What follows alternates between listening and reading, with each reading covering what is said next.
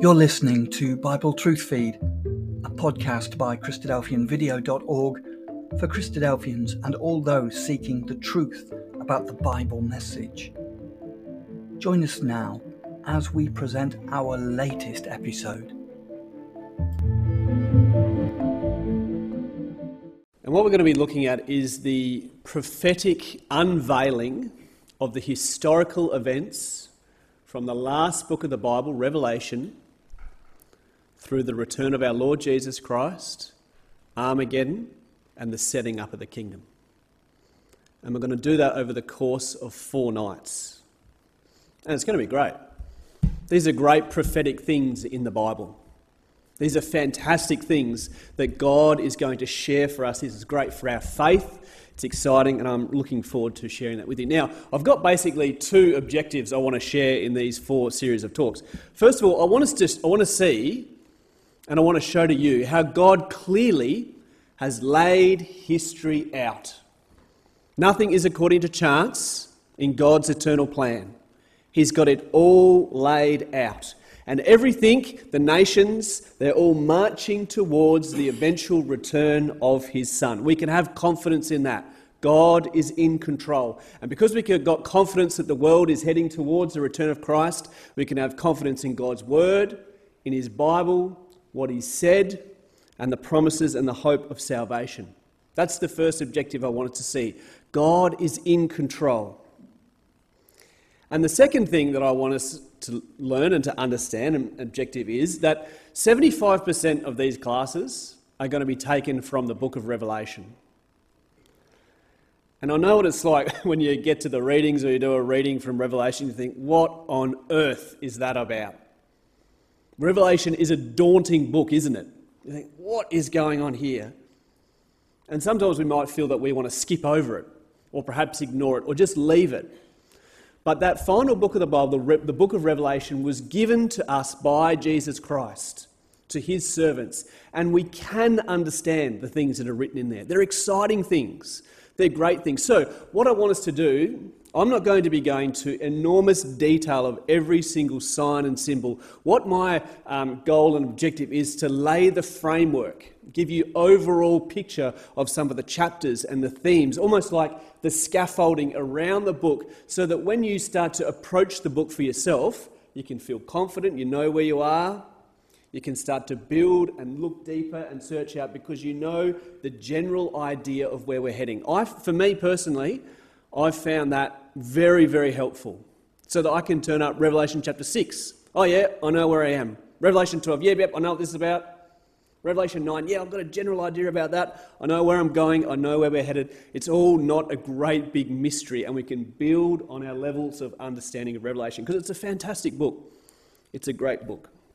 So if you come across to uh, Revelation chapter 1, at, at the end of the first century, we're told from 2 Timothy and other places the believers are still very much a minority.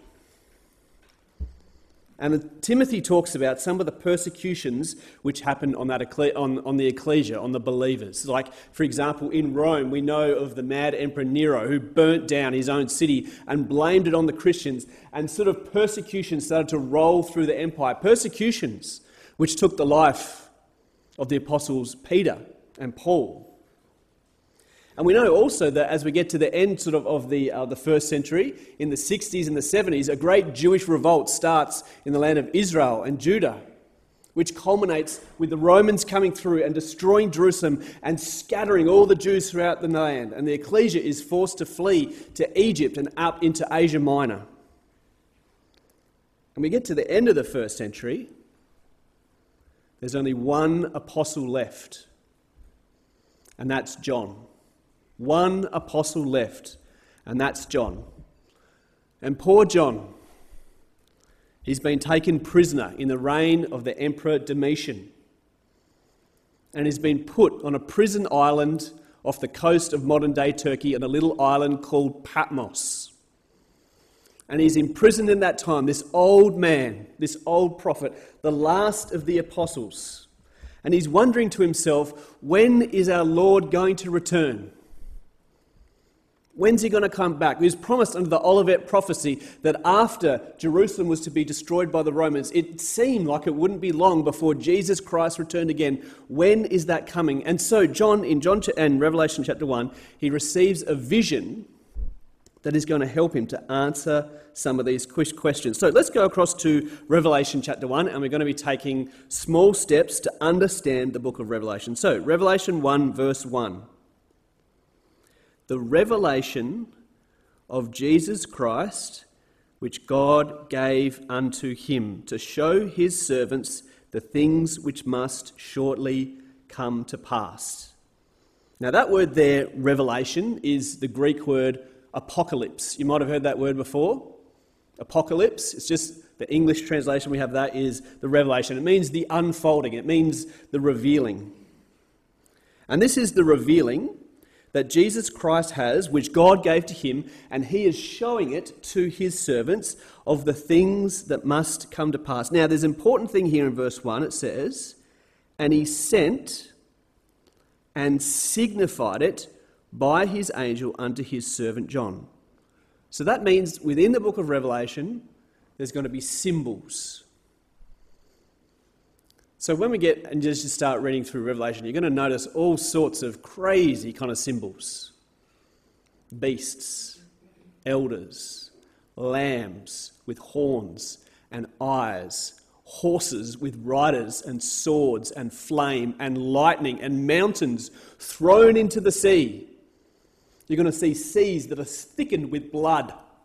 You see dragons with seven heads wanting to eat babies like we'll see tonight. We're going to see locusts with the head of lions, scorpions, a great whore, a chaste virgin, a terrible beast, which John struggles to understand. And these are all symbols and they're all signs. Now, that's really important. They're symbols and they're signs. They're things which can be understood by God's servants. So that's really important. These are symbols and they're signs. Now, if you come across to uh, Revelation chapter 1 and verse 19, this is a summary of the book. This is really important verse. Revelation 1, verse 19. This is the summary of the book. So, in this initial vision, Jesus says to John, John, write the things which you've seen, the things which are, and the things which shall be hereafter. There's three parts to the book of Revelation. This is important. Firstly, John, it's the things that you've seen. So that's the initial vision that John saw in chapter 1 of a glorified Christ. Secondly, he says, John, I want you to write down the things which are. Now, that refers to the letters to the seven ecclesias scattered throughout Asia Minor. That's in Revelation chapter 2 and 3. And the third part of the book is the things which shall be hereafter. And that's the events that start in Revelation 4 and go all the way through to the end of the book, the major part of the book. So that's quite important, isn't it? The things that predominantly are dealt with in Revelation are after John. They're after John. From AD 96, when John is in prison in Patmos, onwards through to the return of Christ and the setting up of God's kingdom the things which shall be hereafter. And importantly, John's going to be and show those things from God's perspective. That's what the images of Revelation are all about. The things from God's perspective. Now, we're going to be looking at the things hereafter from Revelation chapter 4 onwards. So let's flick across to Revelation chapter 4. So we go past the letters to the seven ecclesias and we come across to Revelation chapter 4.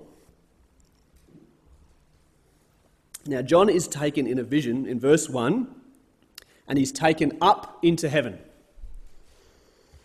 And he sees an incredible scene before him of someone sitting on the throne, of 24 elders, of beasts surrounding the throne. And as he's up onto that throne, what he comes across, one of the main characters he sees in chapter 5, as he's beholding that vision, is a lamb. And this lamb is symbolic of our Lord Jesus Christ. And it's not just an ordinary lamb, as you see in chapter 5 and verse 6. It's got symbols attached to it. It's a lamb that has seven horns, that has seven eyes, and it's a lamb which has already been slain. It's symbolic of our Lord Jesus Christ, and this great lamb is in the midst of the throne. And what happens then is there is a scroll which is given to that lamb. And that scroll has got seven seals on it, which I've tried to illustrate up there on the, uh, behind me.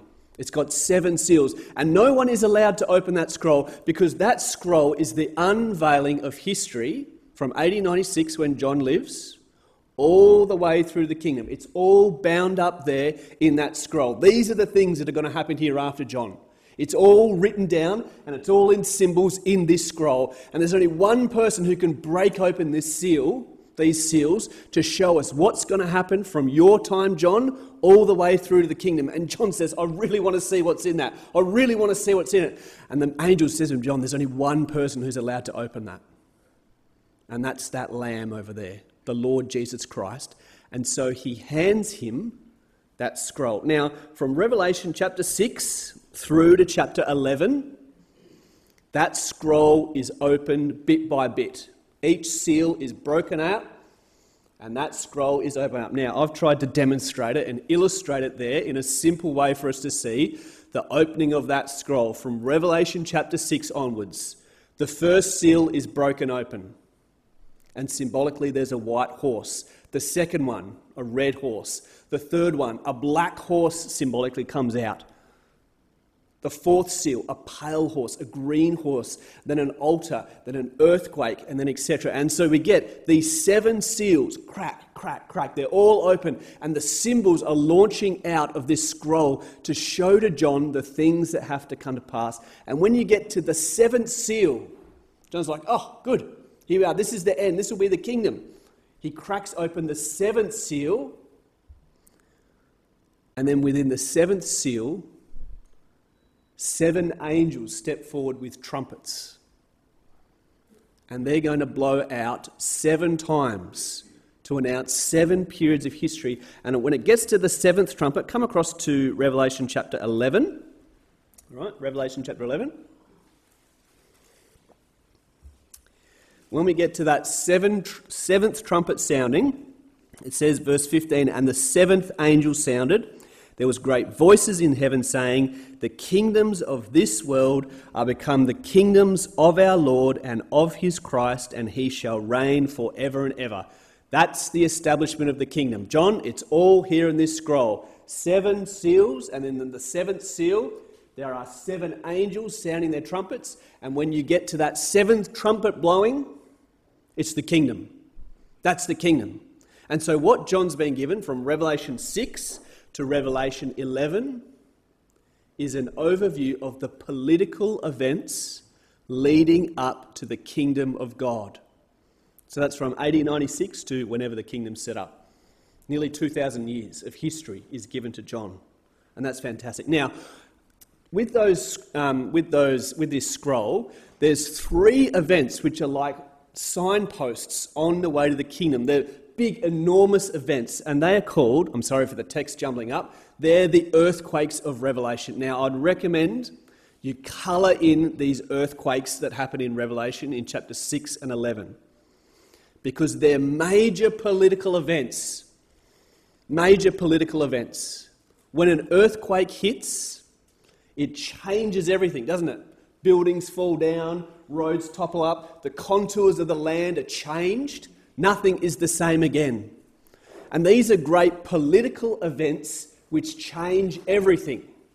And there's going to be three of them. The first one is in Revelation chapter 6, verse 12. I'd recommend you find that and colour it in. Revelation 6, verse 12, the first earthquake. We're going to be looking at that tonight. The second earthquake is in Revelation chapter 11, verse 13. I'd recommend colouring that in as well because these are signposts, these are major events on the way to the kingdom of God. And the last earthquake is in that seventh trumpet in chapter 11, verse 19. And that's the greatest political event that's going to change the world forever. That's the setting up of the kingdom of God. So I'd Repeat again. Please colour them in or made a note of them or something. Because they're great signposts on the way to the kingdom. You can't miss these huge, massive events. There's going to be two of them, and then there's going to be the kingdom of God. And John has had those rolled out in front of them.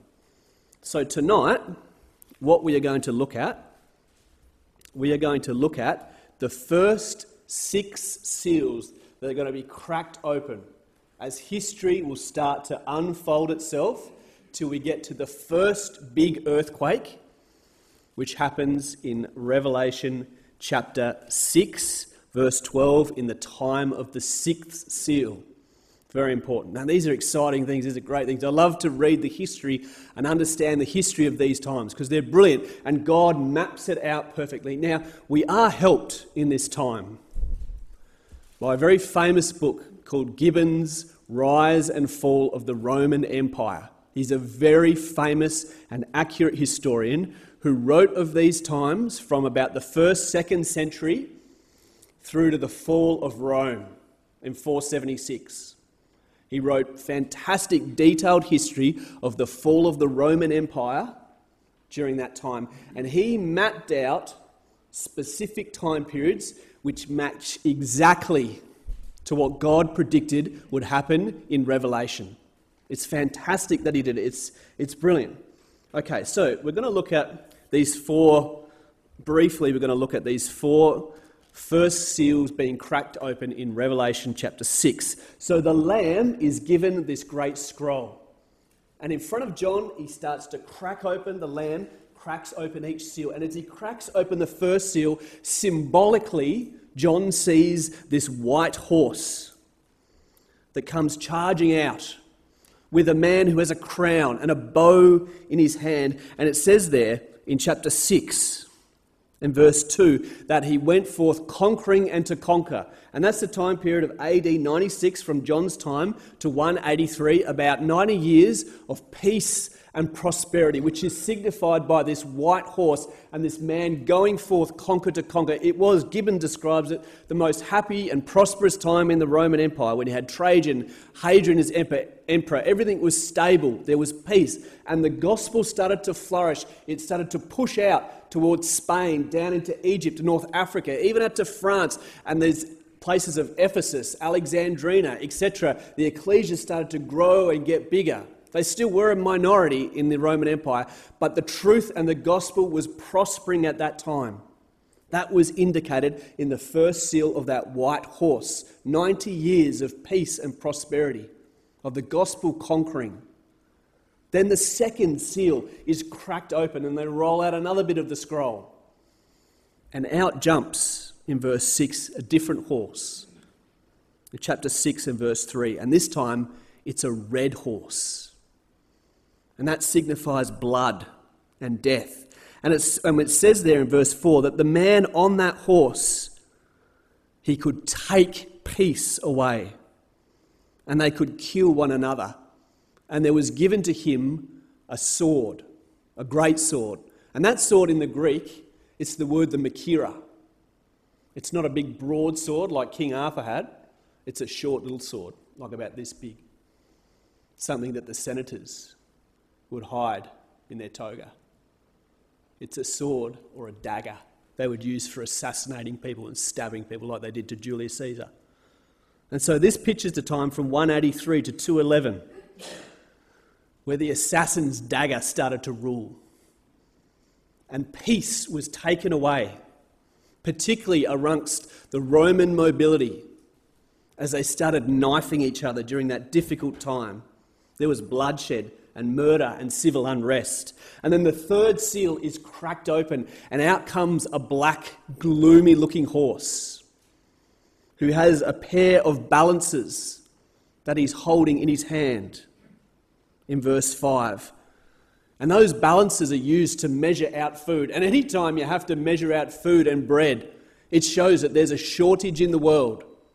And that's what was happening in that time in about 212 to 235 under the emperor's Caracalla. The black horse shows distress. And because of the reckless extravagance of the emperors who lived at that time, they upped the taxation to compensate for their very um, luxurious lifestyle. And because of that, the commoners felt that that was a very difficult time from 212 to 235. This is all described in the history books.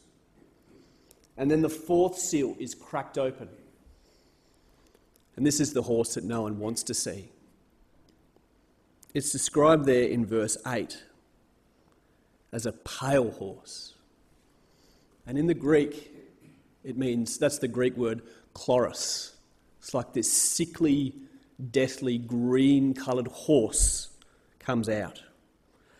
And the man who's sitting on that horse is described as death. And following after him is hell.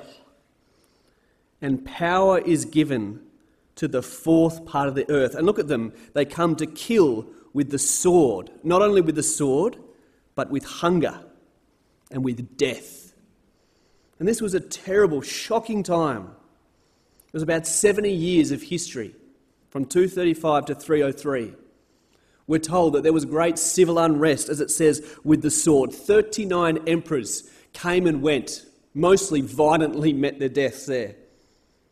It was a frightening and a horrible period of time.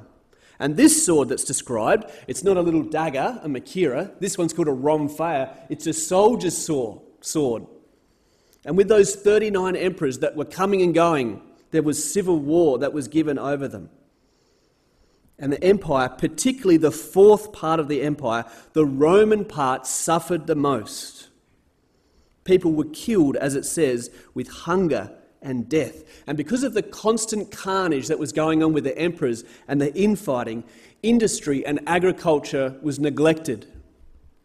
And so, because of that, a terrible plague through, went through the empire and particularly Rome was impacted the most. And they reckon in about the, sorry, the historians say in about 250, 265, was such was the plague and the food shortages in that time, they say, they estimate 5,000 people a day were dying in the city of Rome.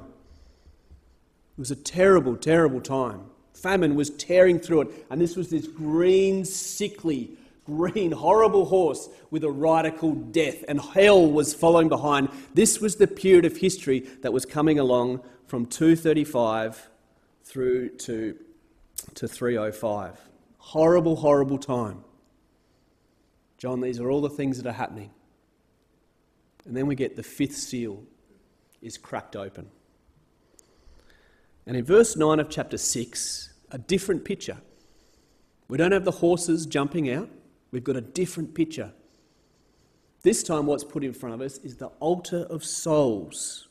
Verse 9, John says that he saw under the altar of souls them that were slain for the word of God and for the testimony that they held. And they cried with a loud voice, saying, How long, O Lord, holy and true, dost thou not judge and avenge our blood on them that dwell on the earth? Here we've got our brothers and sisters, believers, the saints, who have been slain for the word of God. And they're crying out, these slain, persecuted brothers and sisters during this time period. They're crying out to God and they say, How long? How long until you avenge us? How long? And this was a shocking period of time, terrible period of time from about AD 303 to 311, there was an emperor came to the throne whose name was Diocletian. And because of the calamitous time of the fourth seal, the Christians, of course, the believers, our brothers and sisters, were the scapegoats. They were blamed for a lot of the difficulty and disease and famine that came on the, on the empire, particularly the city of Rome. And so Diocletian, he made an edict, he made a law against the Christians. It was called the Edict Against Christians, and it required them, they had to burn their Bibles. They had to destroy their places of assembly, and they were banned from meeting together. And the consequences, if you did, were quite calamitous. They were terrible. And our own brothers and sisters were hauled off to Circus Maximus where they were eaten by the lions, where they were burnt alive. There are terrible, terrible persecutions that happened this time. It's a well documented time. It was short and sharp, but it was terrible on the believers. And so, as the seal is opened under the altar, they're crying out to God, saying, How long? Avenge us, God. Avenge us from this. And that's the end of the fifth seal. Now, when we get to the sixth seal, God, this is God's answer. There's a dramatic earthquake. A dramatic, dramatic, mighty earthquake. The first earthquake of Revelation, which takes place between 312 and 324. Now, this earthquake is going to change the political landscape forever. It's going to totally change it. It would never be the same again. This is God's wrath and vengeance outworked because of the terrible persecutions on his people that happened under Diocletian. It says there in verse 12, and there was a great earthquake. The sun became black as sackcloth of hair. The moon became blood. The stars of heaven fell to the earth. Verse 14, and the heaven rolled away as a scroll when it's rolled together. It's a great picture of the heavens like a scroll. When you roll it up, like roll, roll, roll, roll, roll, roll, roll, roll rolls it up, rolls it away. And verse 15, the kings of the earth, the great men, the rich men said to the mountains and to the rocks, Fall on us and hide us from the face of him that sits on the throne. This is a seismic event a great shaking. The world's never going to be the same again. Now you'll notice the earthquake takes place where there's the sun, verse 14, the moon, the stars, and the heavens. Now these are all symbols. The sun, the moon, the stars, they're all up in the heavens, and they are symbol, they are symbols of the political landscape. That's quite important to remember. The sun, the moon, the stars, they are symbols of the political landscape, the political rulers, the kings, the queens, the emperors, the administration, the political things are in the heavens, and it all takes place in the heavens. Now, I find this uh, a really interesting and fascinating point of history. It's, a, it's an interesting time and it's an important time. Now, at the end of the end of the fifth seal period, Diocletian, as he's coming to the end of his reign, he was the emperor over the empire, the Roman Empire. This is well documented. And the Roman Empire was getting too big. It's hard to manage. So he says, I've got a great idea how we can help to manage this empire. Let's divide it into two zones of administration the eastern side and the western side. And Diocletian said, I'll be the emperor in the east, and I'm going to appoint an emperor in the west, Maximian. We'll have two emperors. emperors.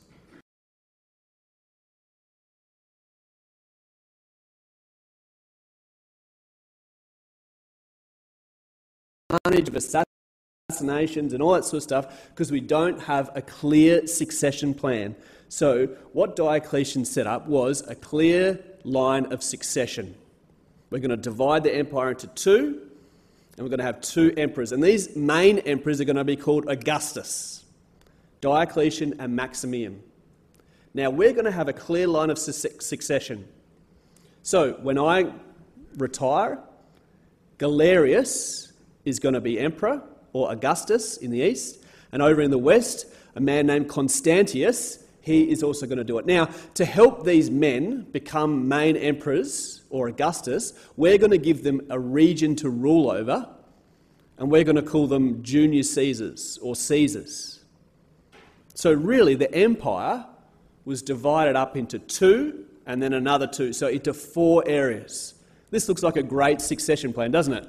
Two emperors, Augustus or main emperors, and then two junior emperors under them who are going to rule when they pass off the scene.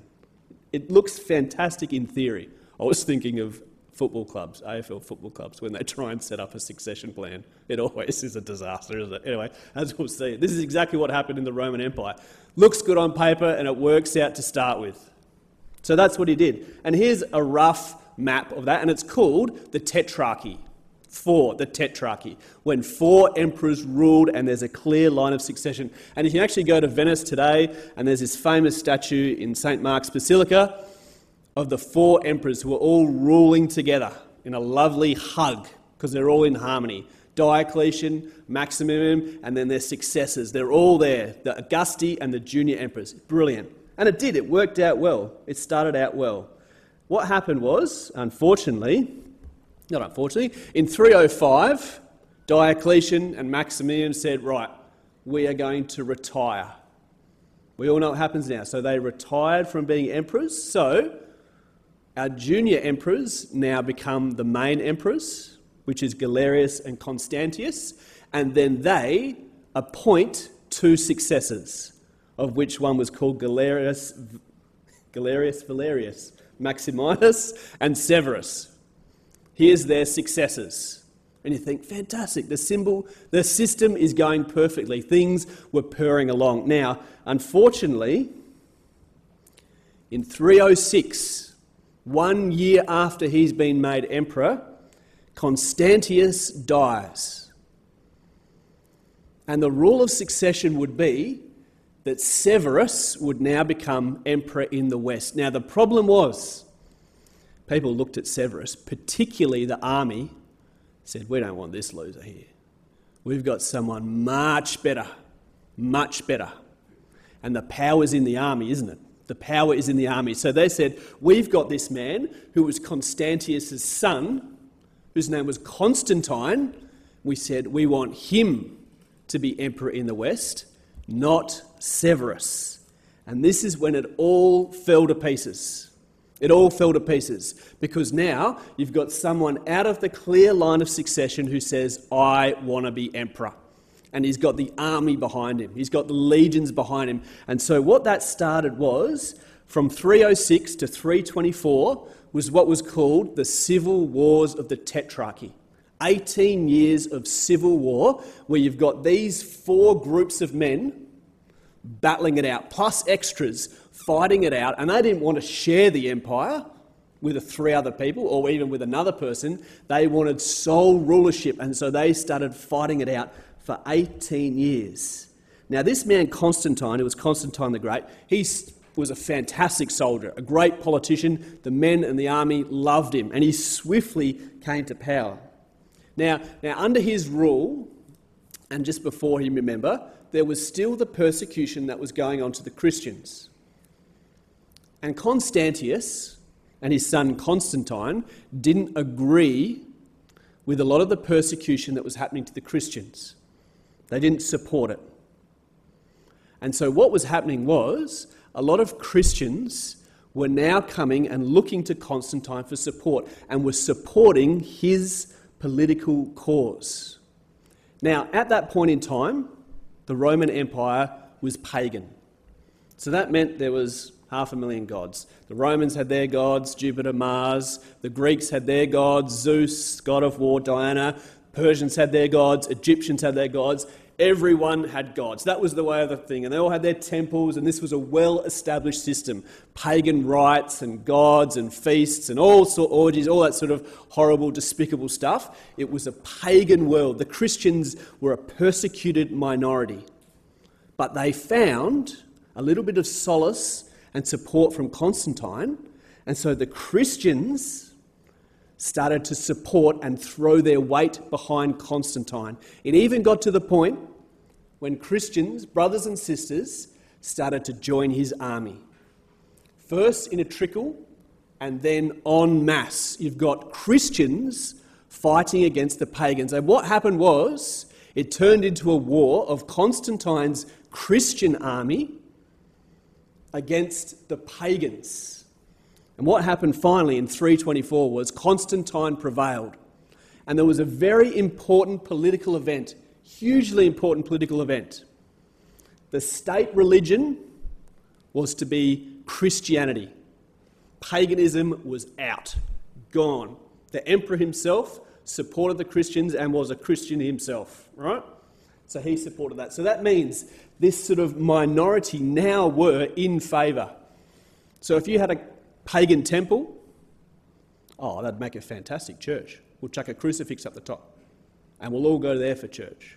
All the pagan festivals, uh, we'll get rid of that and we'll call them Christian ones from now on. If you were some sort of bishop or elder or had any authority within the church, You were elevated. You were given money. You were given all sorts of prestige and power. And now everyone said, oh, I'm not a pagan anymore, I'm a Christian. Sounds great. It was a disaster for the purity of the gospel. But this was a political earthquake, a massive shaking. The world would never be the same again after this. Paganism was gone, Christianity was there all by Constantine. Now, this is an important event. This is an important slide. What we've seen from Revelation chapter 6 to 11 is the political events unfolding towards the kingdom of God, which went through the seals to that first earthquake in the sixth seal that we saw tonight.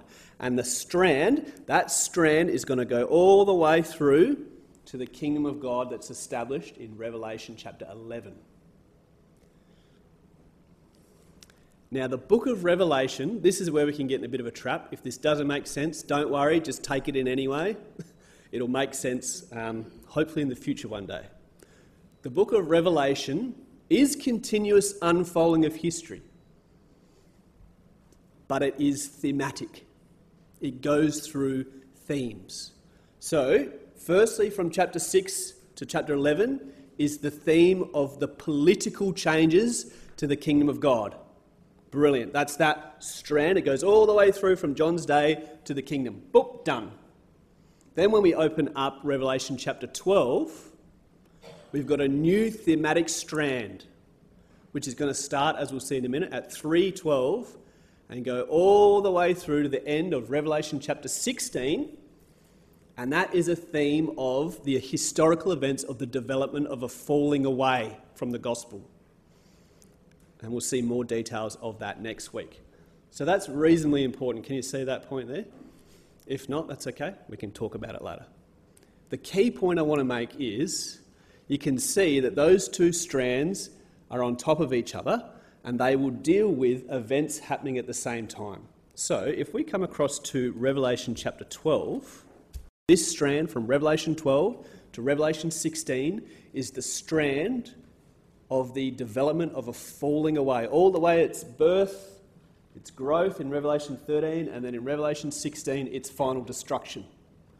Follow it through. That's really important. I found that quite a breakthrough to help in understanding. So, if I want to learn more about that, um, that earthquake, I can go to Revelation chapter 12 and see it from a different perspective. Does that make sense to everyone? Can I have one nod, please? Brilliant. Thank you. I've ran that past Dad. He said, yes, that's okay. So if that helps anyone. I was going to give Steve Hornhut a call, but I didn't have the courage. Maybe, maybe tomorrow I'll give him a call about that and we'll talk about that with him. So we come across to Revelation chapter 12.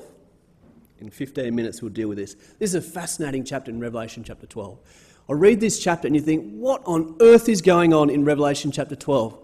What's going on? So I just want to sketch out the picture and then we're going to look at the, the history of it. We come to Revelation chapter 12, and the first picture that we see is a woman who is pregnant with a child is up in the heavens. She's clothed with the sun, she's got the moon under her feet, and she's got a crown of 12 stars.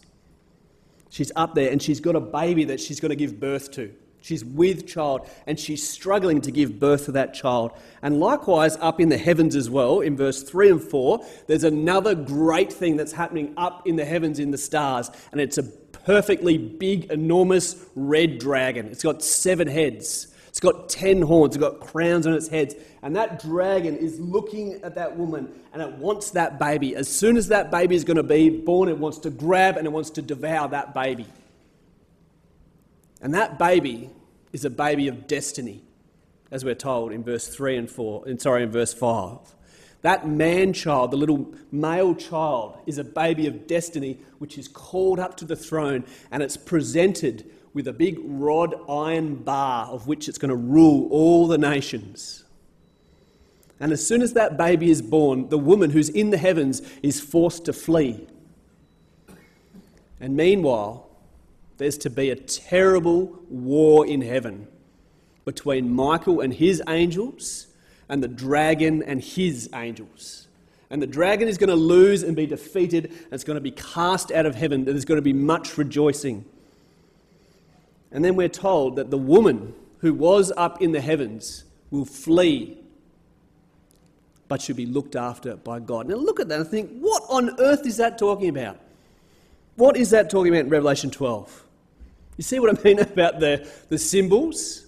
Well, fantastic symbols which are shown to us. What is that referring to? So I want to try and break this down and look at the history and the thematic themes, the thematic themes that are drawn out here in Revelation chapter 12. So, first of all, the first symbol we have is this woman who is in heaven. Now, the woman in Scripture is the chaste bride that is awaiting marriage to Christ. We're told of that in 2 Corinthians chapter 11 and in Ephesians chapter 5. We won't turn it up. The woman is the symbol of the believers, of God's ecclesia. And immediately you can see the way the Bible presents it is the woman she is not in a good state she is up, first of all she's up in the she's got the moon under her feet she's clothed with the sun she's got a crown of stars she's in the political arena and she's with child.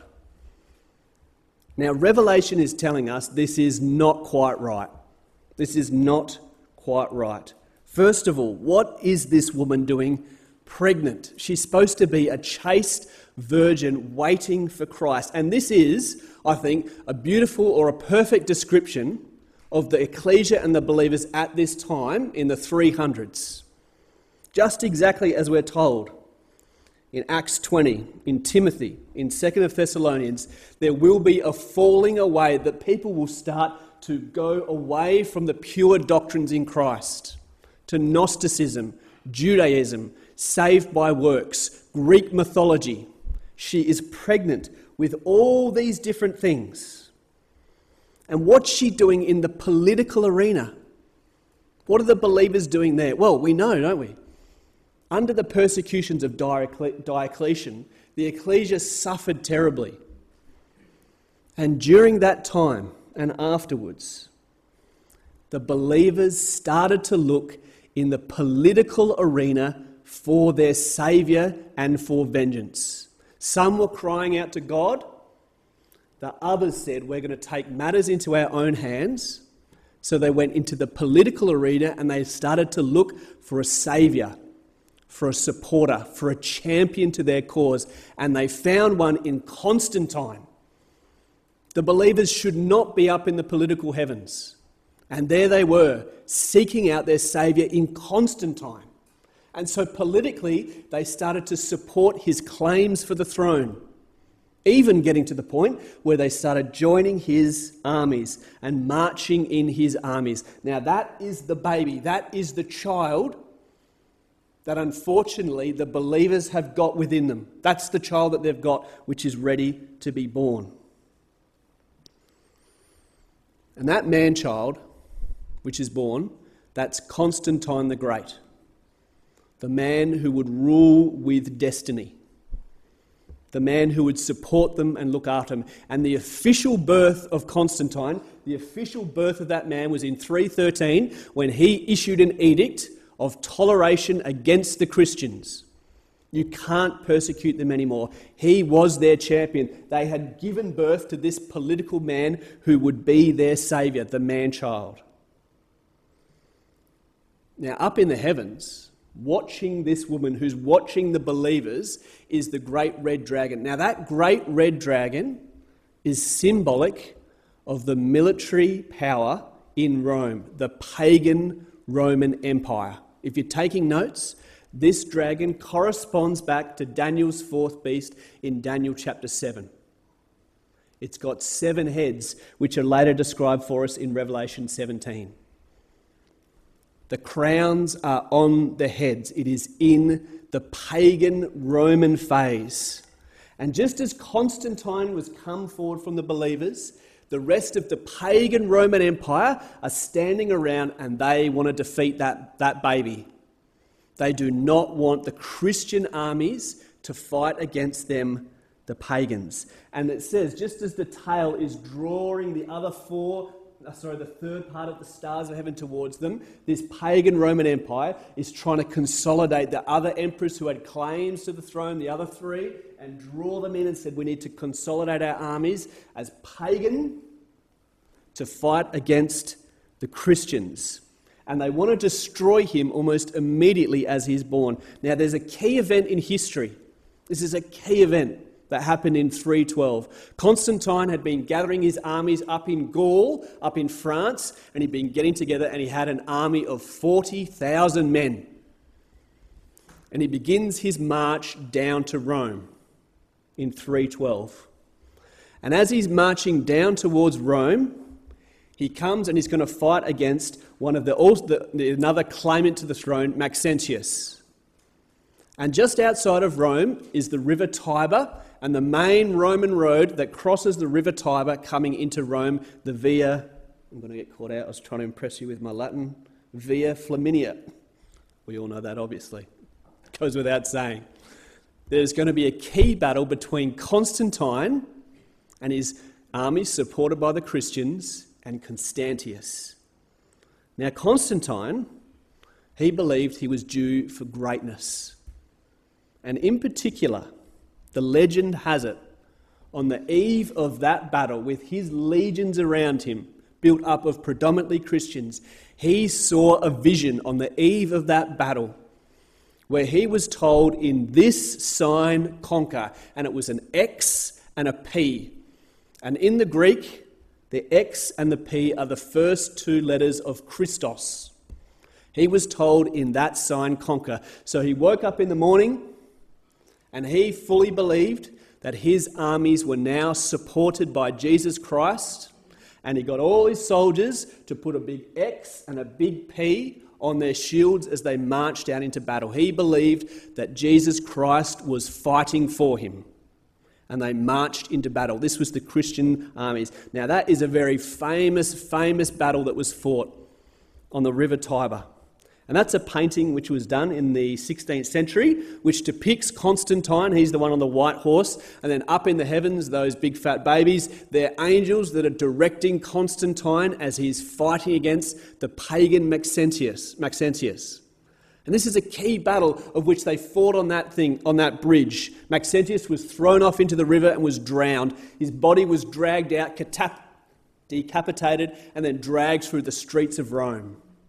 Constantine was born. He was their victor. This was a key moment. And this would give him undisputed control of the western half of the empire. Now, in chapter 5, as soon as that man, uh, chapter 12, verse 5, as soon as that man child is born, he's thrust up to heavens. But the woman who gave birth to him, you'll notice, verse 6, she flees. We'll talk about the woman in a minute. The baby is born, Constantine's born, he's thrust up with his big iron bar, and he fights, and he is the man. And the, he gave the woman who gave birth to him she flees in verse 6 now in verse 7 we have the war in heaven where we have michael and his angels versus the great red dragon or the dragon and his angels. And that's the war of the tetrarchy where the battles went from 306 to 324 18 years they were slugging it out in the roman empire Constantine's Christian armies. Now he's styled as Michael, one like God. And he's fighting against the pagans, and they're fighting against each other, and it's in the political heavens for rule over the political realm of the Roman Empire. And we're told, verse uh, 9, the great dragon is cast out, paganism is cast out, and they prevailed no more. Now, this is what I find fascinating. This is so interesting. Look at this. Look at this in verse 10. This is the aftermath of this. In 324, in Adrianople, Constantine finally defeats the pagan Romans. Now, look at this. This is interesting. Verse 10. And I heard a loud voice saying in heaven, Now is come salvation and strength and the kingdom of our God. And you're reading this thing, what are you talking about? This isn't the kingdom of God. This can't be the kingdom of God. It can't be the kingdom of God because I know that later in the chapter, the woman who represents the believers is still persecuted and is forced to flee. So, what are they talking about? Now, this is it's a really sad reflection of the believers at the time. Now, unfortunately, the common Bible teaching we have of a thousand year reign of Christ, that was just considered the myth and legend.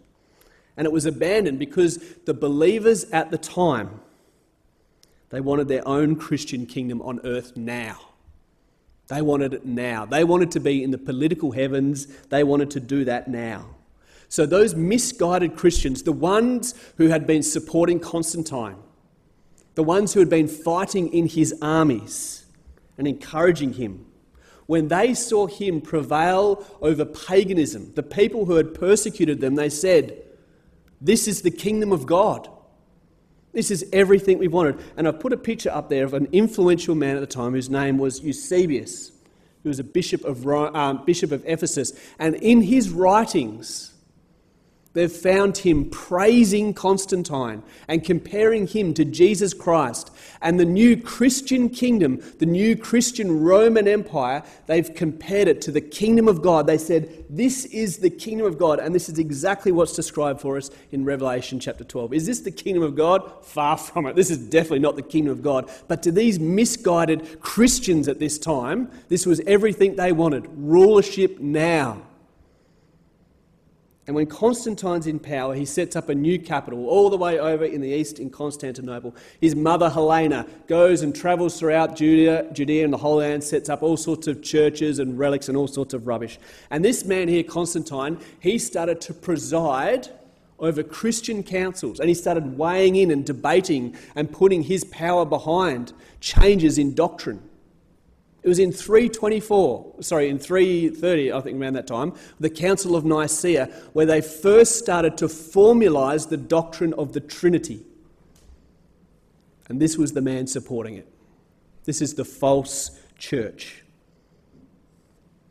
Now, briefly, if you just give me five minutes, the story continues with the woman. If you just flick over the page, the Christians, the false Christians, are rejoicing at their victory over paganism.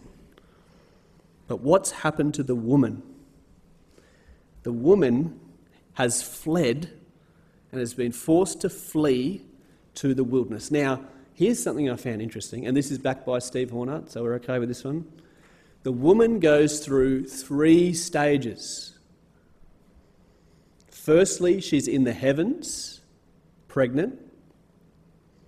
The second phase that she goes through is when she flees to the wilderness and she's given the wings of a great eagle.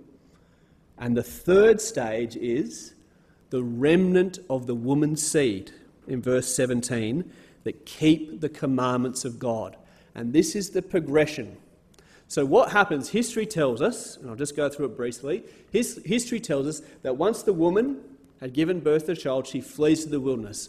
Constantine is born and he comes to power. And within the Christian community at that time, there were a minority that started to stand up and say, hang on a minute, I'm, I'm just not sure whether this is right. I'm not sure whether we should be going into the political arena and supporting political candidates. I'm not sure we should be seeking vengeance from the pagans through political means. I'm not sure this is right. And the majority of the Christians said, hang on a minute, we've won this great victory with Constantine here. We don't have room for you. And they labelled them heretics and they started to expel them. And so they went, this is the second phase of the woman. She's forced to flee. People who speak up and object to what's happening with Constantine and him ruling, they're, de, um, they're sort of labelled as heretics. People like the Donatists and the Novatians, Paulatines, all these other people, they are ex- expelled and they're sent and they're forced to flee and we're told in verse 13 that they're persecuted by the dragon. Now, it's not the red dragon, because the red dragon is the pagan Roman Empire. But the dragon, without the red bit, it's still the Roman Empire, but it is the Christian Roman Empire. It's the Christians themselves. Constantine's empire, he now wields the dragon of the military might of the Roman Empire. It's not pagan anymore. It's just changed allegiance to the Christians, and now that dragon starts to persecute the woman, the people who objectified him. And it says that God would look after these people with the wings of the empire, with the extremities of the empire out in North Africa, far away where they can't be touched. We're going to talk about them in Revelation 11 next week. And finally, we've got the third phase the true believers who are the offspring who are part of those ones of that woman who has got the great wings who are protected. So, that is the end of the seal period. It's a fantastic section of history.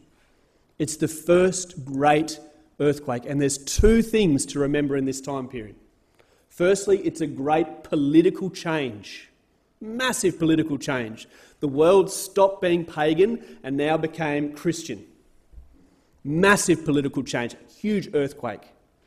And the second thing we saw in chapter 12 was this is from God's perspective. How do the believers, how do they feature in that great earthquake? And this is the start of a falling away. A formalizing of a falling away where a group of people are leaving behind the true teachings of Christ and of the gospel and they're formally starting to become an entity, as is described in 2 Thessalonians chapter 2. It's all there. And they're going to put in their head someone described as the man of sin. And this is the theme that is going to be traced through from Revelation 12 to 13, 14, 15, 16. So, thank you for your attention. If you've got any questions or comments, come and see me afterwards, or if there's time, Andrew. But next week, we're going to move from the seals into the trumpet period and the second earthquake. Thank you.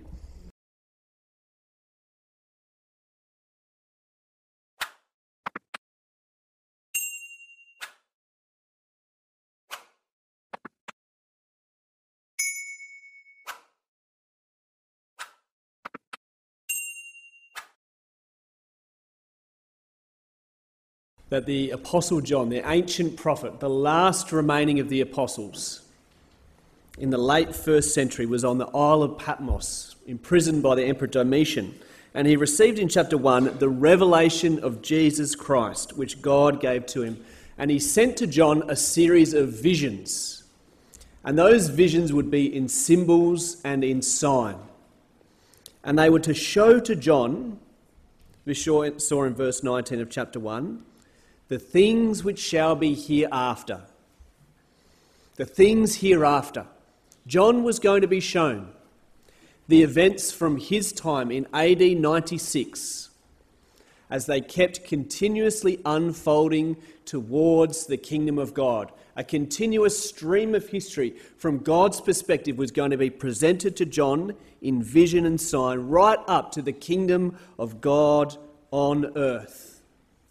And that vision started, as we saw last week, in Revelation chapter 4, where John was invited up into heaven. And as he was up in heaven, he witnessed the one on the throne who gave to the Lamb, to Jesus Christ, he gave him a scroll. And that scroll had seven seals on it. And that scroll, within that scroll, was, was be the events which would continuously unfurl to the kingdom of God. And last week we saw Jesus Christ, in symbol, cracked open those individual seals of the scroll and rolled out. And as he rolled out one seal, the events happened. And again, the events that would occur in the Roman Empire occurred and occurred again and again. And we saw from Revelation chapter 6 to Revelation chapter 11 is the political events unfolding that would lead up to the kingdom of God. It would go through the seals and then the trumpets seven seals, seven trumpets. And it would finish with the kingdom of God. And there's three important sort of landmarks on the way to the kingdom of God, which are described as earthquakes. There's three earthquakes in Revelation. The first one we looked at last week, which is at the end of the seal period, when there's a great political shaking in the earth. Earthquakes, particularly major earthquakes, are huge seismic events, aren't they? And they change the landscape of the land. Mountains are pushed up, valleys dip down, things are shifted this day and that way, and nothing is the same again. And that's what a political earthquake is. Things change, they're never the same again. And we saw it last week at the end of the seal period, in the sixth seal, the Roman Empire was changed from paganism to Christianity. That's a huge event. That's a massive political event. Now, what we're going to look at this week we're going to be looking at the trumpet period leading up to the second earthquake. It's a large period of history, as you can see there, but that's going to be described for us. So, what we have, uh, sorry, at the end, um, at the end of our last period there, let's come across to Revelation chapter eight. The end of um, the sixth seal, we saw Constantine the Great was in power. Now, if you come across to Revelation chapter 8 and verse 1, the seventh seal is opened. And it says there in chapter 8, verse 1, that he opened the seventh seal, and there was silence in heaven for the space of half an hour. The end of Constantine's reign was a time of peace where John sat there in silence for half an hour in heaven. And there's a key event that's very important that happened at the end of Constantine's reign. When Constantine died in 337 AD, he gave his empire, the Roman Empire, over to his three sons. And I love this because he, he gave them the most imaginative names ever Constantius II, Constantine II, and Constans. Brilliant. and they all called them Con for short, right? That's the peak of my jokes for tonight. Thank you. so he divided the empire into three. He handed it to his three sons. Now, there was a obviously the far west, which was Gaul and Spain. In the centre was Italy and North Africa, and then in the east was the modern area of Turkey and sort of the Middle East today. Now, that threefold succession didn't last long, and it naturally drifted into the next 50 or 60 years into the Western Empire and the Eastern Empire. But originally, Constantine's idea was that the empire would be broken into three. So, Revelation is going to talk about events which will only happen to a third of the empire at a time. And that's important to know a third of the empire at the time. And in particular, it's going to be that central third of Italy, which is the western part of the Roman Empire, and the eastern third, which is to do modern day Turkey and Greece. That's it. That's quite an important thing. So we're told there that once the seventh seal is opened, as that's cracked open within the seventh seal, there are then seven trumpets. And those seven trumpets are basically divided into groups of two. There's the first four trumpets, which are sometimes called the wind trumpets, which are in Revelation chapter 8, and they're going to be dealing with events that are going to be on the western third of the Roman Empire. And then there is trumpets 5 and 6, which are sometimes called the woe trumpets, which are going to deal with the eastern third of the empire. And in the sixth trumpet, there is an earthquake, another great landmark towards the kingdom of God. And once the sixth trumpet blows and finishes, then the seventh trumpet goes, and we know that that's when the greatest earthquake of all happens. The kingdom of God is established. Quite an important event. Now, we're going to work through tonight the trumpets, and in particular, the sixth trumpet and the earthquake, because these are the great landmarks on the road towards the kingdom of God. And this second earthquake, it only happened 240 years ago. That's not that long ago. 240 years ago. And we are still feeling the effects of that today. We are still feeling the political effects of that second earthquake today. So, we finished in the, in the, uh, in the 300s with Constantine. And, and towards the end of the 300s, coming into the 400s, the Roman Empire was getting too big and too hard to control. Its borders were so vast, up in Britannia, across um, sort of Europe, as it spread across, it was getting very hard to manage. And there was a particular group of people in the forests of Germany and Austria and Poland who were the barbarians, the Goths, the Visigoths, the Ostrogoths, the Huns. And these people were hard to contain. and they were naturally kept out of the Roman Empire by the river Danube. And it came in the end of the late 400s that refugees who were fleeing from the Huns in the north started to come down and settle inside the Roman Empire. And this was a disaster for the western third of the Roman Empire. This was the beginning of the end of the western third of the Roman Empire. So we find that in chapter 8, stepping out of the seventh seal, the wind trumpets begin to sound. Now, follow this along in your Bible in chapter 8. In chapter 8 and verse 7, the first wind trumpet sounds and it blows forth the judgments of God on the western third of the Roman Empire. Now, that first trumpet signified the terrible calamities that came on the western third from Alaric the Visigoth from the years 405 to 410. And his armies marched through the top of northern Italy they burnt and they pillaged and they plundered these wealthy, defenseless Italian cities. And they marched all the way down to Rome and they besieged Rome three times. And on the final time in 410, Rome, the great eternal city, was sacked and pillaged by these Visigoths who came through and took everything they can. The third part, it says, of the trees and the grass was burnt up. Then the second trumpet sounds. And the man who comes forward is Genseric the Vandal. And he was a pirate. And for about 20 years, he had a pirate fleet that was based in Spain and Gibraltar, which wreaked havoc on the Roman world, particularly the Western Third. And he was an Arian Christian, meaning he followed the teachings of Arius from Alexandria, who did not believe in the divinity of Christ and he wreaked havoc on the Romans. They tried to wipe him out, they couldn't. He destroyed a third of their fleet, and in 455, he sailed his pirate fleet up the Tiber into Rome and sacked the city again 45 years later. And my favourite, the third trumpet, if you're allowed to have a favourite barbarian, this is mine Attila the Hun. We might have heard of this guy. He was a nightmare for the Romans. He was described in verse 10 as this great star falling down from heaven. The Hun, this Germanic, violent, angry people who you did not want to come across, who the, to the refined Romans, this man was an absolute nightmare.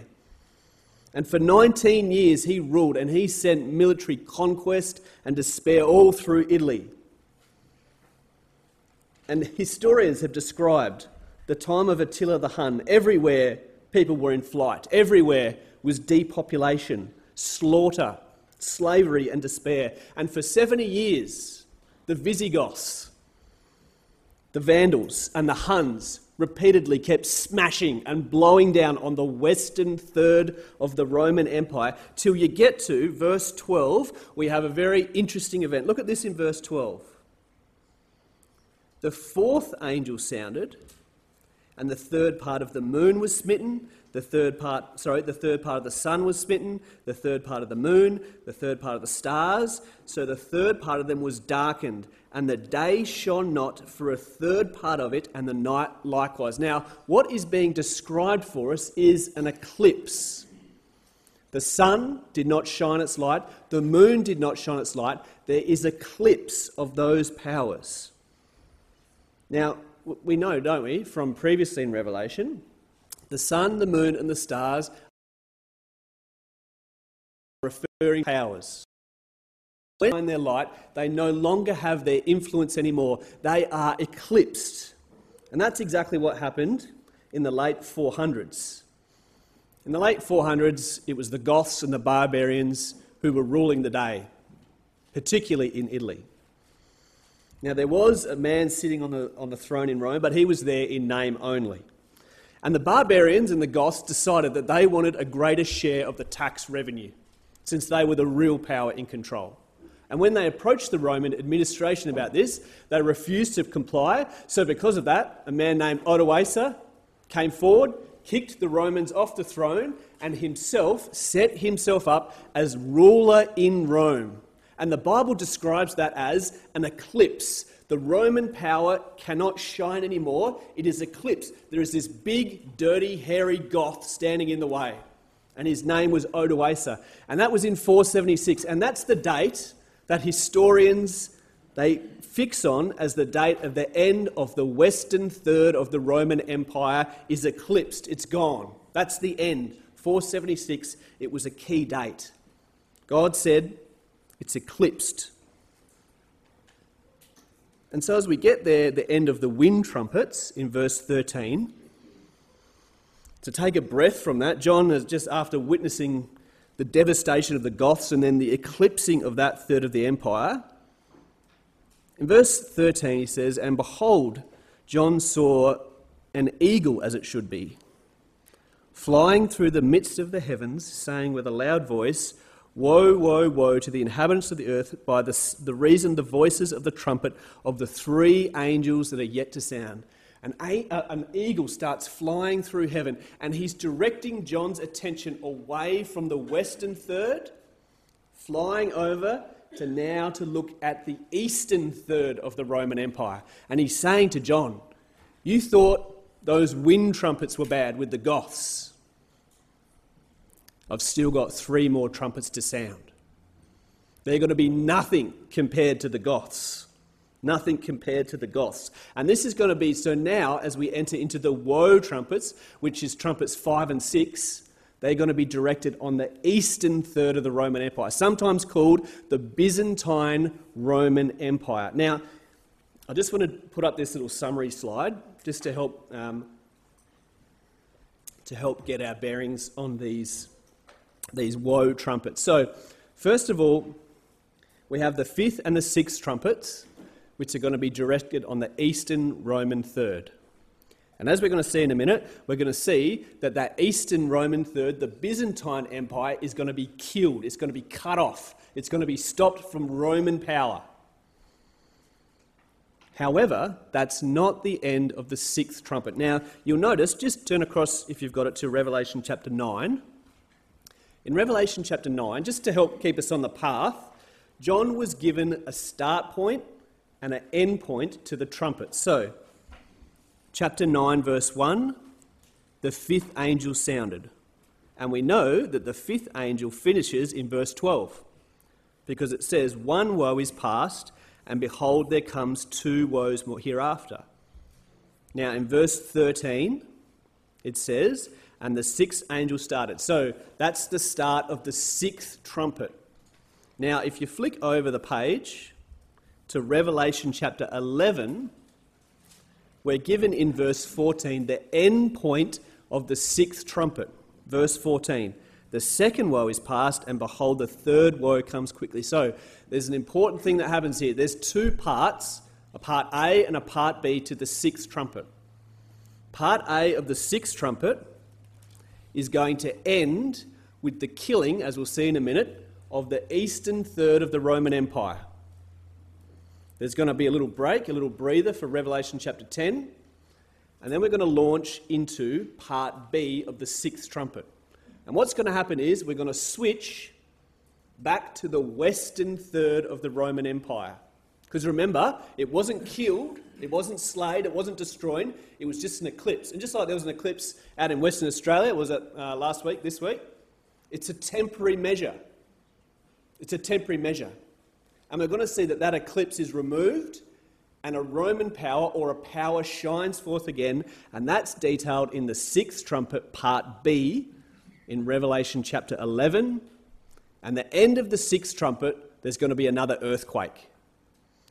And then finally, the seventh trumpet is going to blow in Revelation chapter 11, which will be the kingdom of Christ. Now, I'm sorry if that was a bit laborious to work through, but I think it's great to get a bit of structure to know where we're going with these woe trumpets and how there's a break between them. Because the sixth trumpet has got two parts to it one in the east and then back over into the west. So, we come across to um, now Revelation chapter 9. I want to deal briefly to build, to build through the story of the fifth and the sixth trumpet. So we come to, to Revelation chapter 9, and it says that the fifth angel sounded his trumpet, And I saw a star fall from heaven unto the earth, and to him was given the key to a bottomless pit. And he opened the bottomless pit, and there rose smoke out of the pit, as the smoke of a great furnace. And then verse 3 And out of the smoke, locusts came upon the earth, and unto them was given the power as great scorpions of the earth had power. So, what John saw in symbol was this great star falling down to the earth. And that star is given a key. It says, Unlock this pit or this abyss. And once that's unlocked, there's this huge torrent of smoke that just starts ascending out to the heavens. And within that smoke is locusts, this thick cloud of locusts that have the sting of a scorpion. Now, interestingly, in verse 9, these, uh, in chapter 9, these locusts are given specific details, all right? Look at this in verse 4 of chapter 9. And to these locusts it was commanded they hurt not the grass of the earth, neither the green thing, nor any tree, but only hurt the men who have not the seal of God in their foreheads. And these locusts, it says in verse 5, and it was given unto them that they should not kill, but they should torment. So the locusts were not allowed to kill, they weren't allowed to wipe out this eastern third of the Roman Empire. They were only allowed to torment them five months in verse 5, and then in verse 10, another five months. Torment people at that time. Now, the great thing about Revelation, this is a perfect, this is a wonderful description of the rise of the Arab powers in the 7th and the 8th century AD. And that great star that was falling down from heaven that could unlock the key, that's the rise of Muhammad, the Prophet Muhammad the founder of Islam. And it was through his new religion that he was able to unite the Arabian people. And through his influence and his successes, that within 50 years, the Muslim conquest, they swept up north towards modern day Turkey, and then out towards the east, the bottom of North Africa, crossed over into Spain, and they made headways into Europe and they almost got the way into Italy. That's how powerful and how strong these Muslim conquests were. And when they're described for us in chapter 9, there's given a really funny description of what they're like. It says they were like locusts, but they were like horses in battle. They had tails like scorpions, they had a face like a man, hair like women, crowns on their head. And it says they had a tail that would sting just like a scorpion and it would torment people. Now, apparently, if you're stung by a scorpion, it's a very intense, strong, really fiery sort of pain. But the poison from a scorpion, it won't kill you. It will torment you, just like these locusts would torment you, but it would then pass away. And these locusts had power for two periods of five months to swarm over and to cause all sorts of problems on the eastern third of the Roman Empire. Terrible times that they put on the Muslim and the Saracen conquests of the 5th and 8th centuries. Terrible times. And so in verse 12, that's one woe, John. But there's two woes to come afterwards. And this is where we see the sixth trumpet sounding in verse 13.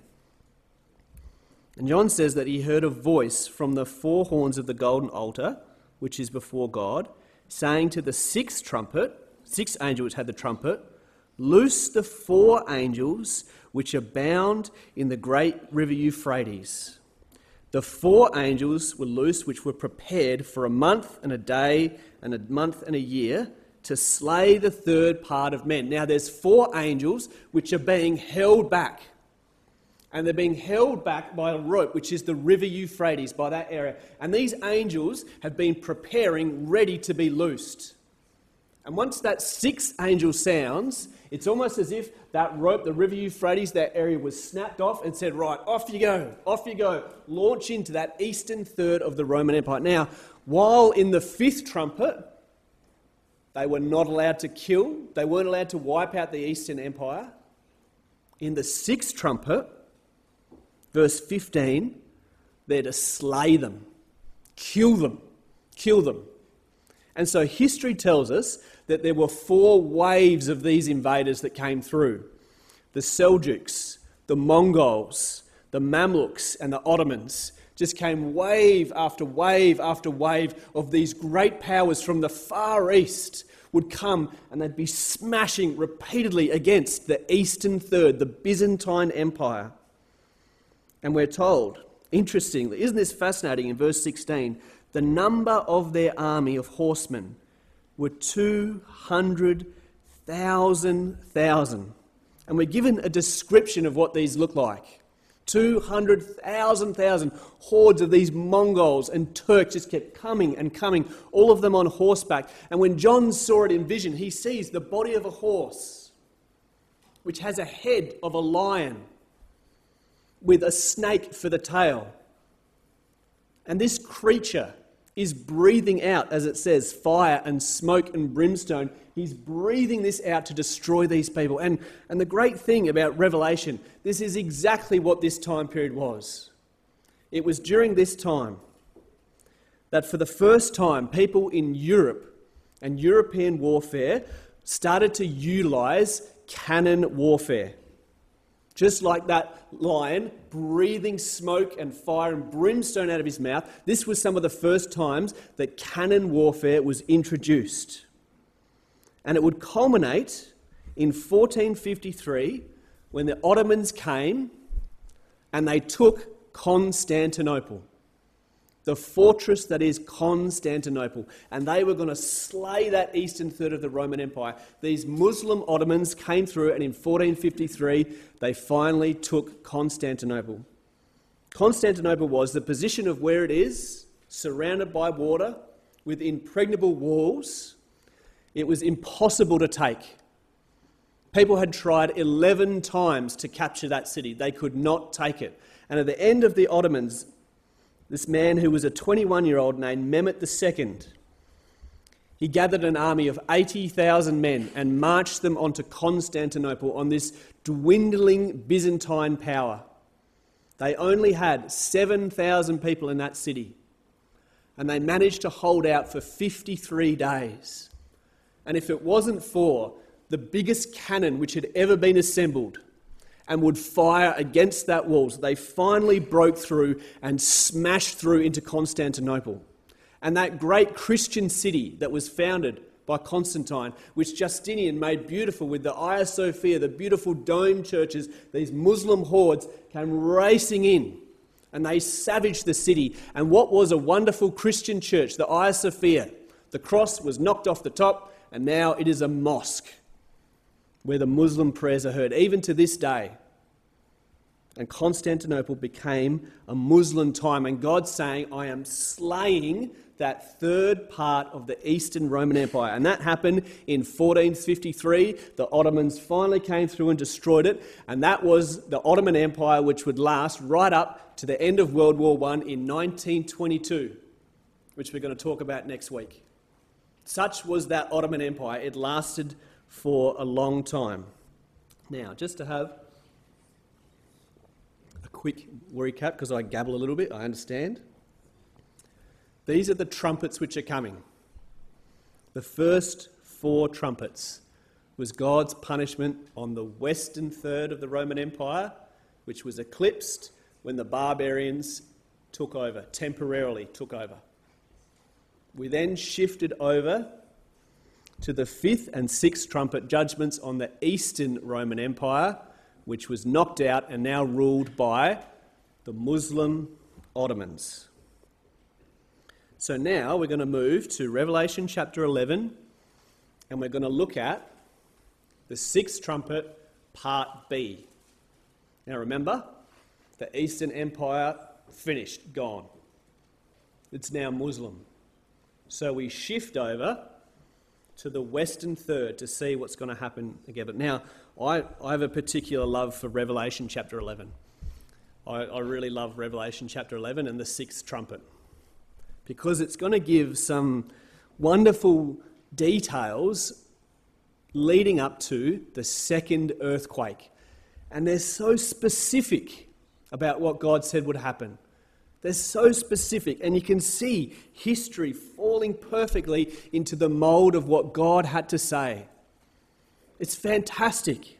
It's a, it's a fantastic section. Now, I also understand that Revelation chapter 11, it can be very confusing. And when Dan read it tonight, I'm sure some of us were thinking, what on earth is that all about? I've got no idea what that is talking about, and it can be a tricky thing. Now, something I have found which helps me to understand Revelation chapter 11 is to realize this is a story. And within this story, there are three characters. And I'd recommend jotting down who these three characters are. Because if we know who the three characters are, it helps explain the story of Revelation chapter 11. So, in Revelation chapter 11, we come across in the first verse the first chapter. It's quite a different scene from what we've seen from the other trumpets, which was all blood and fire and hail and people dying and etc. This is a different scene that John is introduced to in verse 1. This is the first character. And there was given unto me a reed like a rod. And the angel stood, saying, Rise and measure the temple of God and the altar and them that worship herein. Now, this is the first character. The people who are in the temple of God and at the altar. And just like I've got up on the screen there, I think John saw a picture of the temple as it was in Christ's day in AD 70. And he would have seen where the altar was, the holy place, the most holy place, and then outside of that, the courts and the, um, and the porticos on the elevation where we said, John, First of all, I want you to measure the people who are in the holy place, in the actual temple. They're the true believers. And what you're going to do is you're going to measure them with a rod or a rhabdos. And a rhabdos was something they used in school at that time, it was for disciplining um, unruly students. So saying, I want you to take that rod and measure out the true believers. There's going to be a time, John, of testing of perfecting, of chastising the true believers. That's the first character. That's very important. And they're also described as the temple of God, the altar, and those that worship in verse 1. Now, there is a second character. This is the second character of Revelation chapter 11, verse 2. But the court, that's the court outside the temple, which is without, leave out. Or as it says in the margin, cast them out, get rid of them and measure it not. Now, what we're seeing here is this is the second character. They were, they were in the temple by the altar, but as the vision says, chuck them out. I don't want them by the temple, by the altar anymore. Chuck them out and give them the court of the Gentiles. They can have what's outside the holy place and the altar. They can have that area. Now, this is referring to the events that we looked at last week in the second trumpet in Revelation chapter 12, when there was a division. Do you remember? Right in the, in the 300s, when Constantine came to power and he said Christianity is the new state religion, there was a split. Remember, the woman fled off into the wilderness. There was a split between the true believers and the believers who were seeking political power and the things of this world. We could almost say true believers and false believers. There was a split in the 300s. And that's what that's referring to at this time. So our second character is the Christians, the false Christians, people who said they're Christian, but really they've left behind the true teachings of the gospel, the kingdom of God to come and they place their reliance on the political system. And he says, I've given them that outer court, I've given that to them for a period of 42 months. Now, this is a critical sort of point in Revelation. We're going to talk about it next week.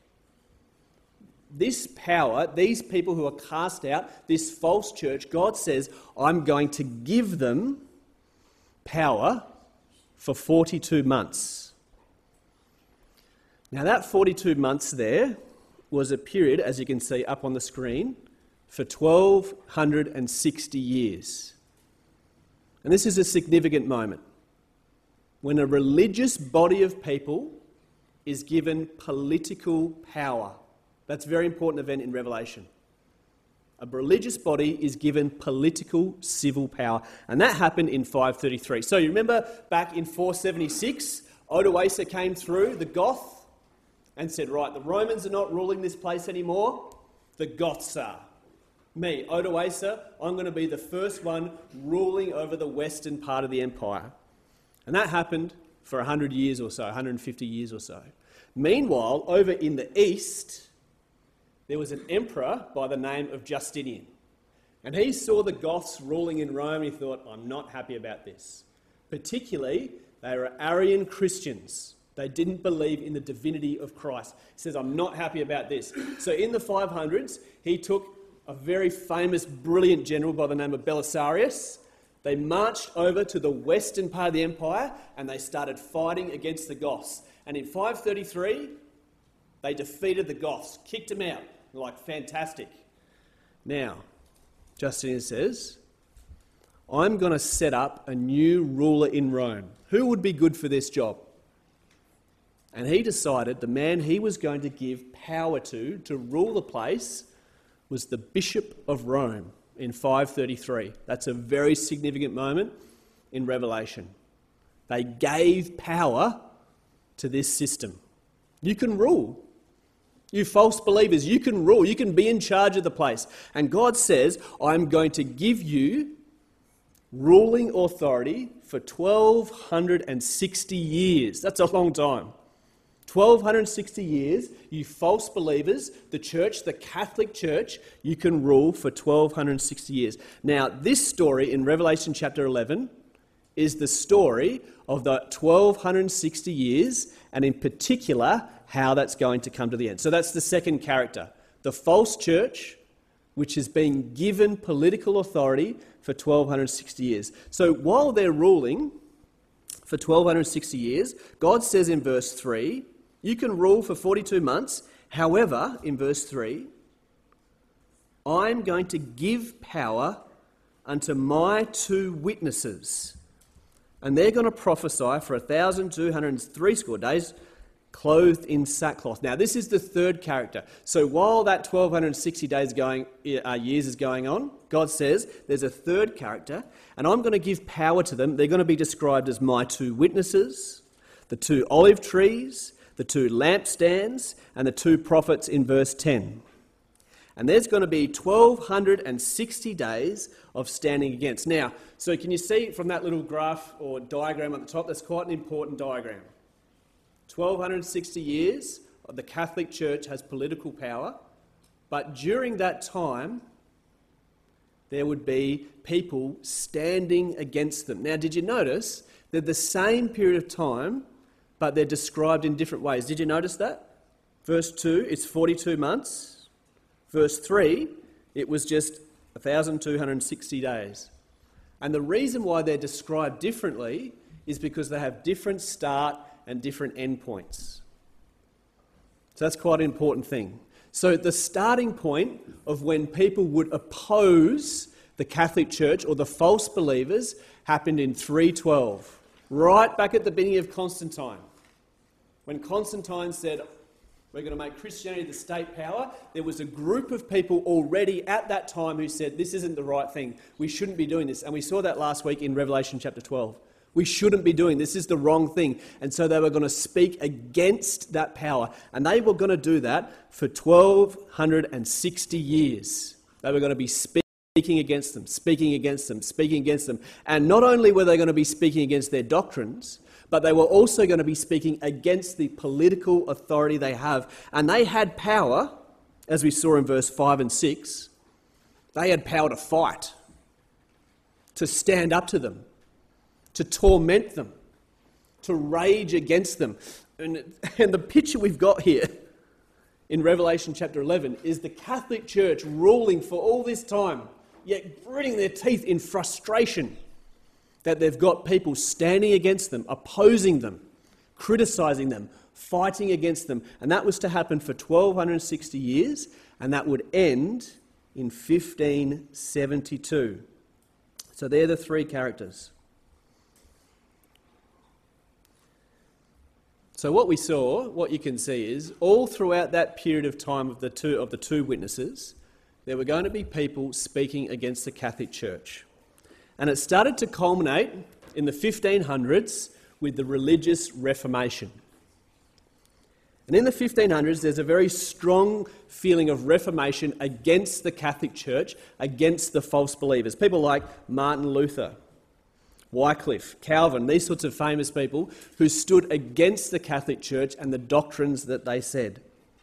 And in particular, in France in the 1500s, men and women started to read more and more about the writings of these men, and they started to start their own churches, Protestant churches.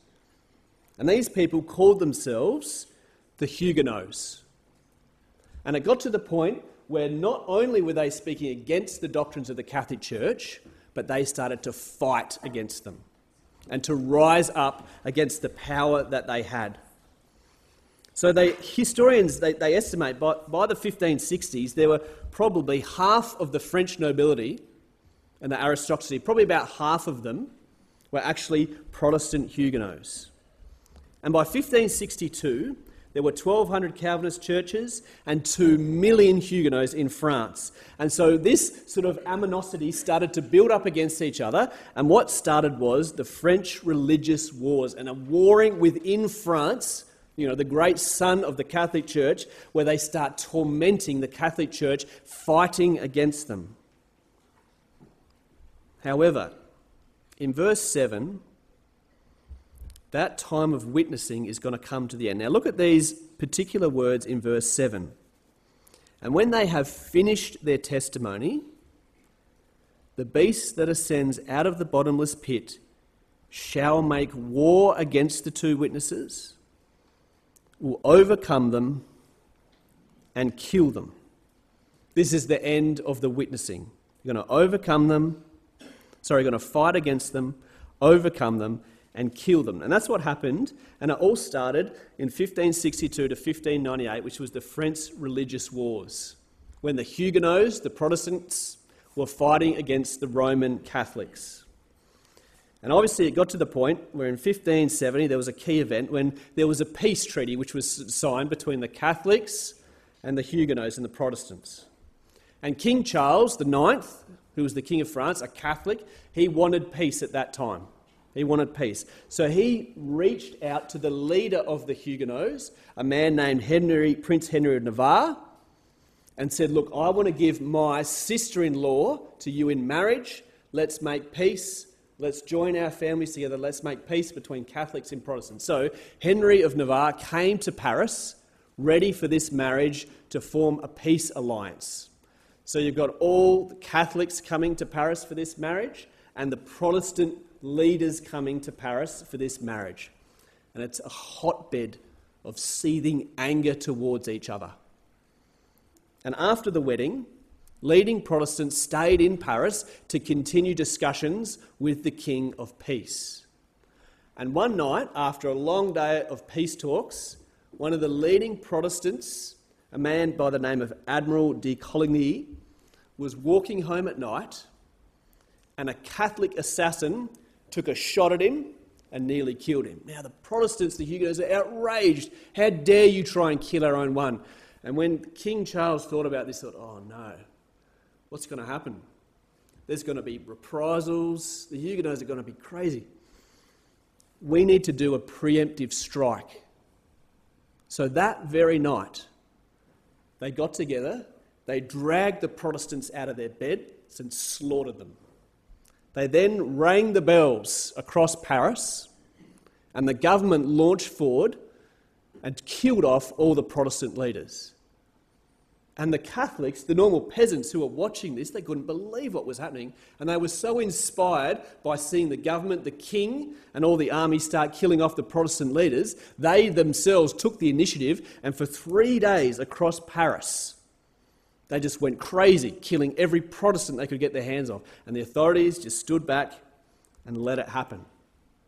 And that started the wave of violence which swept throughout Paris and throughout France. 70,000 people were killed on this day. It's called the Massacre of St. Bartholomew's Day on 1572. It was a terrible, terrible time. The authorities stood back and let the Catholics come through and kill and wipe out as many Huguenots as they could get their hands on, onto. And this reignited the war, the religious wars, which went back and forth for another 26 years. So in 1572, the beast system, as they're called, makes war against the Protestants with that massacre. And in 1598, the wars came to an end when there was what was described as the Edict of Nantes, when they decided, right, we've had enough, we've had enough. And the king at the time just said, I'm going to issue an edict of toleration towards the Protestants. Catholics and Protestants can get together, we'll be fine. And that lasted until 1685. When the king came along, he had a particular wife who was a very devout, noble Catholic. Her name was Catherine de, uh, sorry, Madame de Maintenon. She was a very devout Catholic, and she started nagging her husband who was the Catholic king, saying, Get rid of this Edict of Nantes. I'm sick of the toleration we have for these Huguenots, for these Protestants. Get rid of it. She kept nagging and nagging and nagging until finally he said, That's enough. And he, and he revoked that edict. And there was a law that went out throughout France that said to the Huguenots, You've got two weeks. Either get out of the country or convert.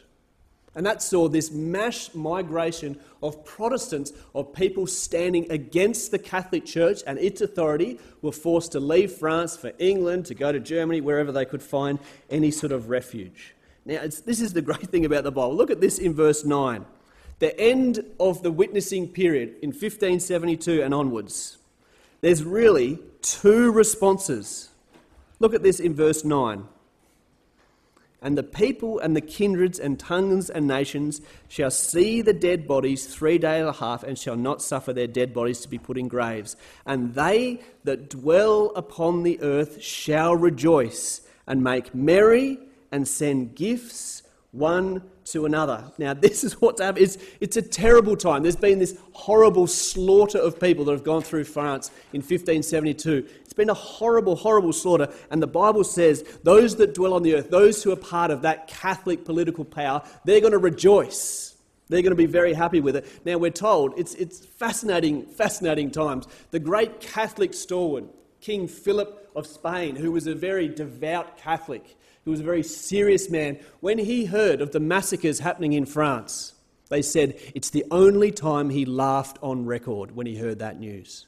Pope Gregory XIII, when hearing of the slaughter of the Protestants, said, Oh, what a wonderful day. And he commissioned three new frescoes to hang in the Vatican.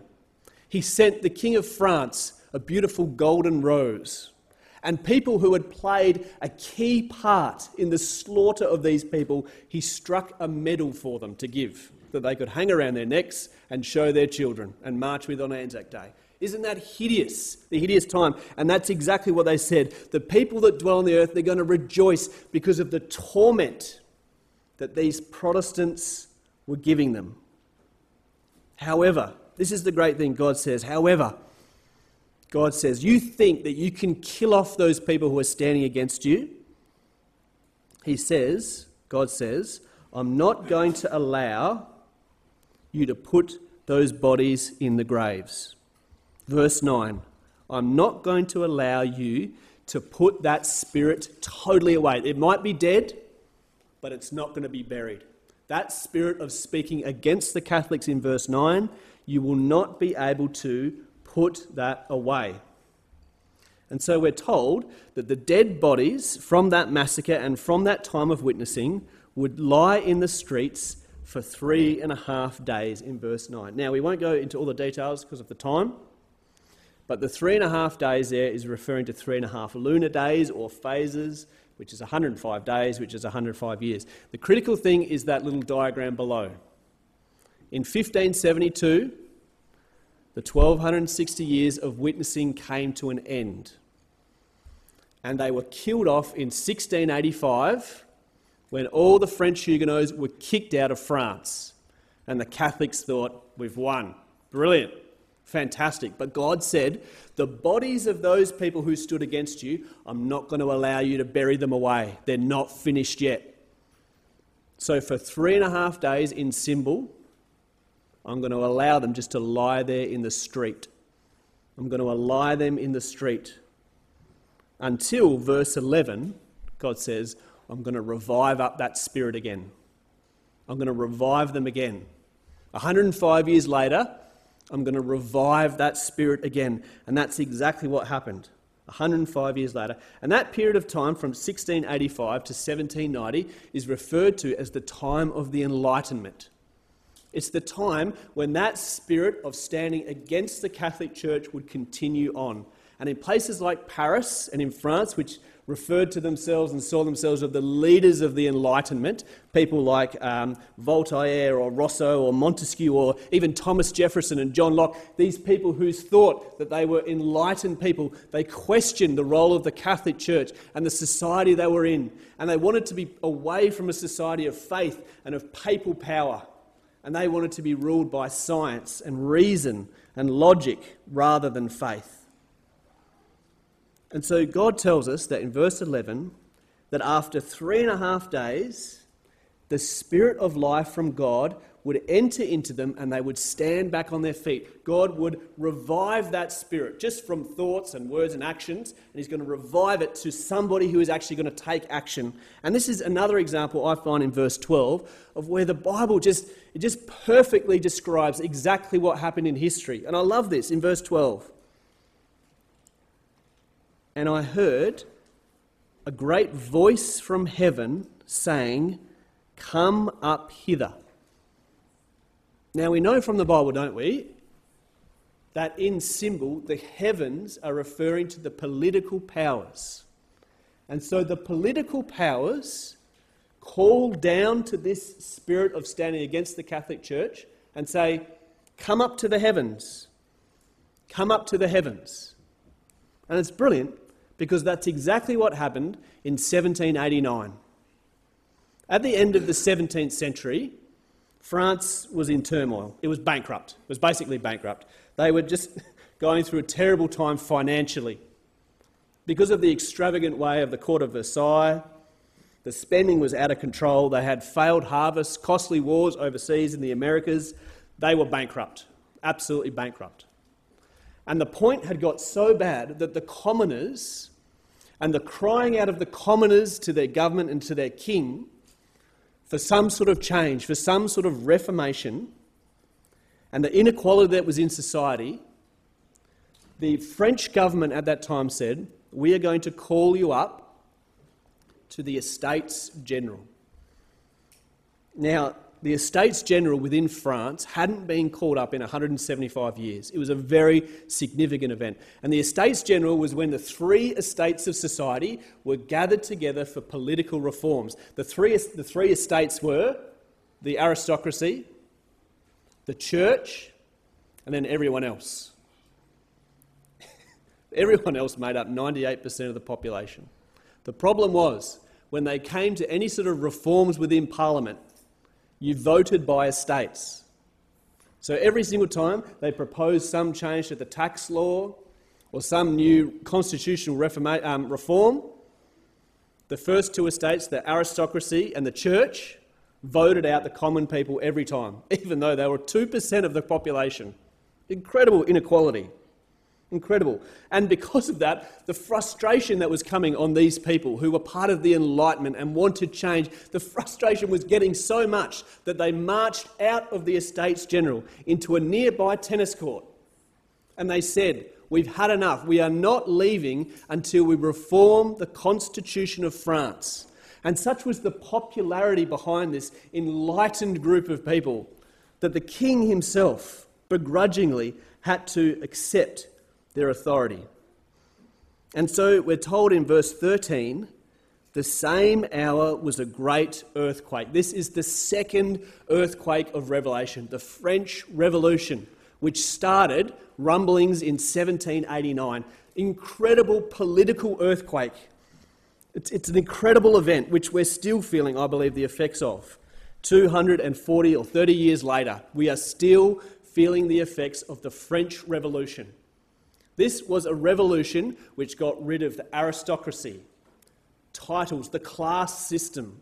It removed all of that and it introduced equality, human rights, the will of man, democracy, the society that we live in the moment, is because of the fruits of what happened in France in 1790. It was a very dramatic event, and it says it was a great shaking.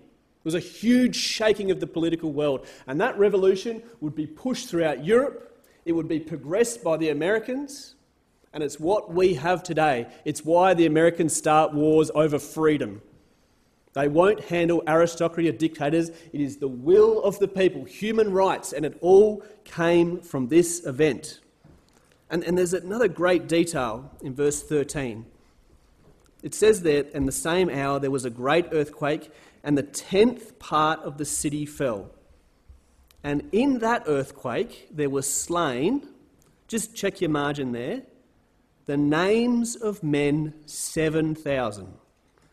Now, what on earth does it mean? The names of men, 7,000. How could they slay the names of men? What a great description by Revelation, the names of men. And this is what happened as the French Revolution continued. Now, obviously, they started a new constitution and they started pushing that along. The lawyers were involved and arguing over this point or that point, and the common people started to get frustrated. They were still in poverty. They were still suffering greatly. And, and this revolution, this change of the Constitution had promised so much, and they were getting annoyed that it wasn't getting pushed along quick enough. So while that happened, in 1793, the Committee of Public Safety was formed by the political party, the Jacobins, and their main lawyer, who was their leader for a period of time, was Maximilien Robespierre. And he was worried that the revolution would peter out. They were under threat of invasion from outside forces. The changes to the constitution were moving too slowly, and he was worried it was going to be derailed by the lawyers. So they took action to save the revolution. And they set up what was called the Revolutionary Tribunal.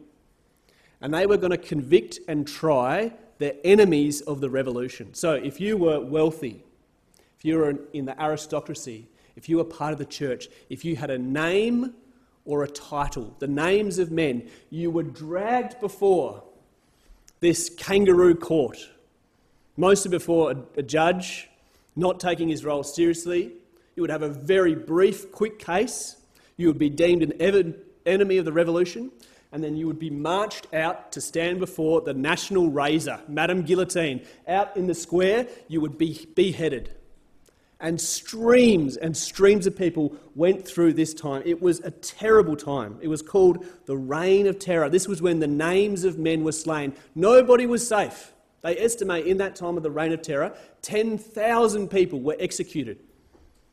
And in 1793, the Queen, Mary Antoinette herself, was beheaded. Not long after her, her husband, the King, Louis XVI, with their titles slaughtered, cut off by the guillotine. So in 1793, that's the end of the 1260 years. It's the end or the beginning of the end of the political power of the church. And France went through a period described by historians as the de Christianization of France. Incredible. Incredible time all the policies of the revolution were targeted against the aristocracy and against the church. In 1789, the tithe system, which the church had benefited from, was abolished. In 1790, all church property, which belonged to the Catholic state, was automatically, through the signing of a pen, transferred over to the state of France. So if you were part of the clergy, if you were part of the priesthood or a nun or a monk, you were now no longer under the reign of the Pope, but you were an employee of the state. So, therefore, you were required to swear an oath to France, not to the Pope. And the Pope said in 1791, sorry, no, you swear allegiance to me, not to France. And this caused this huge battle between these poor clergy, sorry, these poor Catholic um, clergy who had to decide whether they were going to side with France or with the Pope and with the reign of terror and what that meant. In 1793, all public worship was forbidden, the churches were ransacked, the Gregorian calendar was replaced by the French Republican character.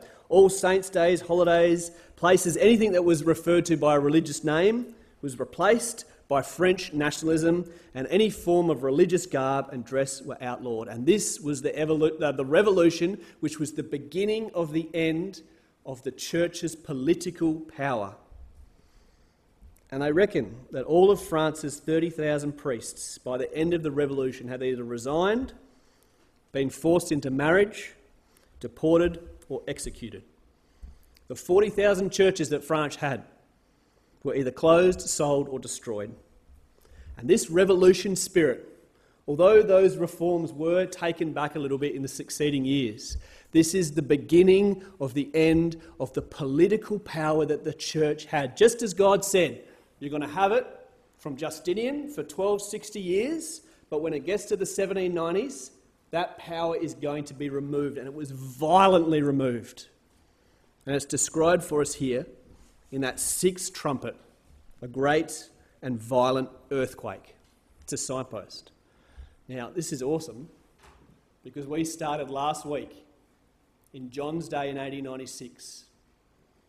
We've watched that scroll being unrolled, and we're getting closer and closer and closer to our time. And we've just passed another political land, landmark that was what? 230 years ago. We're getting closer and closer to our time. So, next week, we're going to keep the scroll unrolling and we're going to see the next events as we're moving forward towards the kingdom of God. And we're going to cross over a key little threshold. So far, we've looked at things that have happened in the past. And we're going to get to the point next week where we stop seeing things we've seen in the past and then a tiny step to see things that happen just in the future, just where we are in Revelation on the way to the return of Christ. Thank you.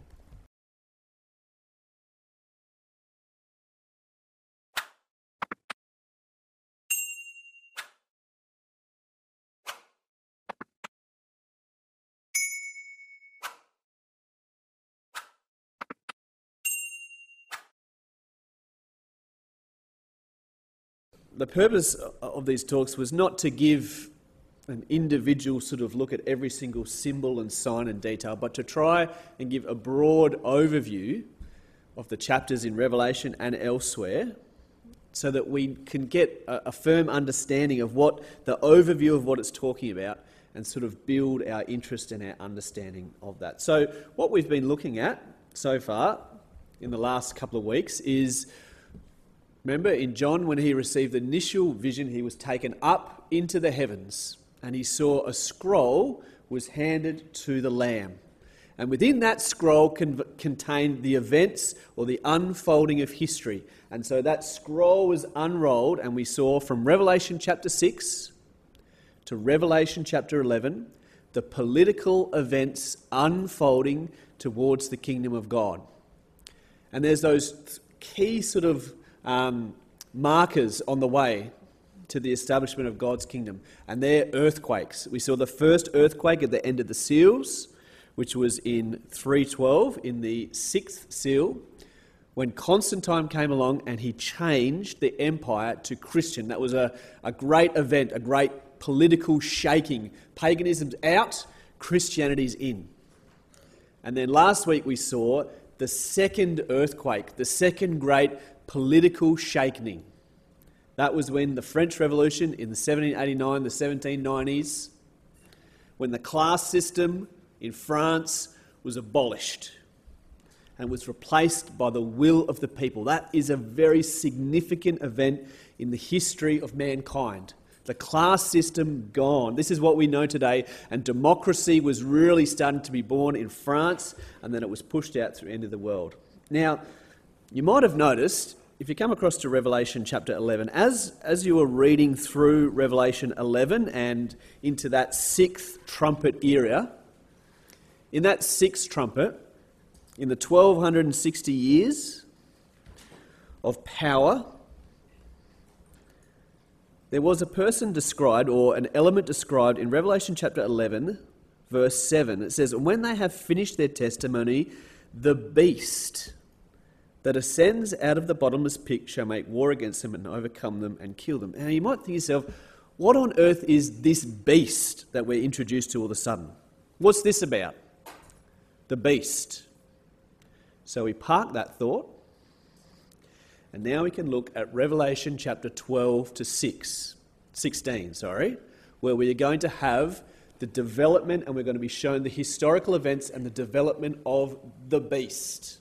So we described it in our first class, and hopefully it's well. We're looking at the same unrolling of history, but we're looking at it from another perspective. Similar, perhaps, in a way, to the Gospels, where the Gospel writers are all watching the same event, but they look at it from different angles and they write different themes that they are trying to transmit. The same thing is in Revelation.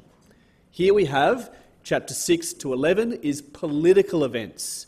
And now, when we get to chapter 12 to 16, John says, Right, I'm now going to show you another theme of history outrolling, and this is going to be the historical events of the beast system.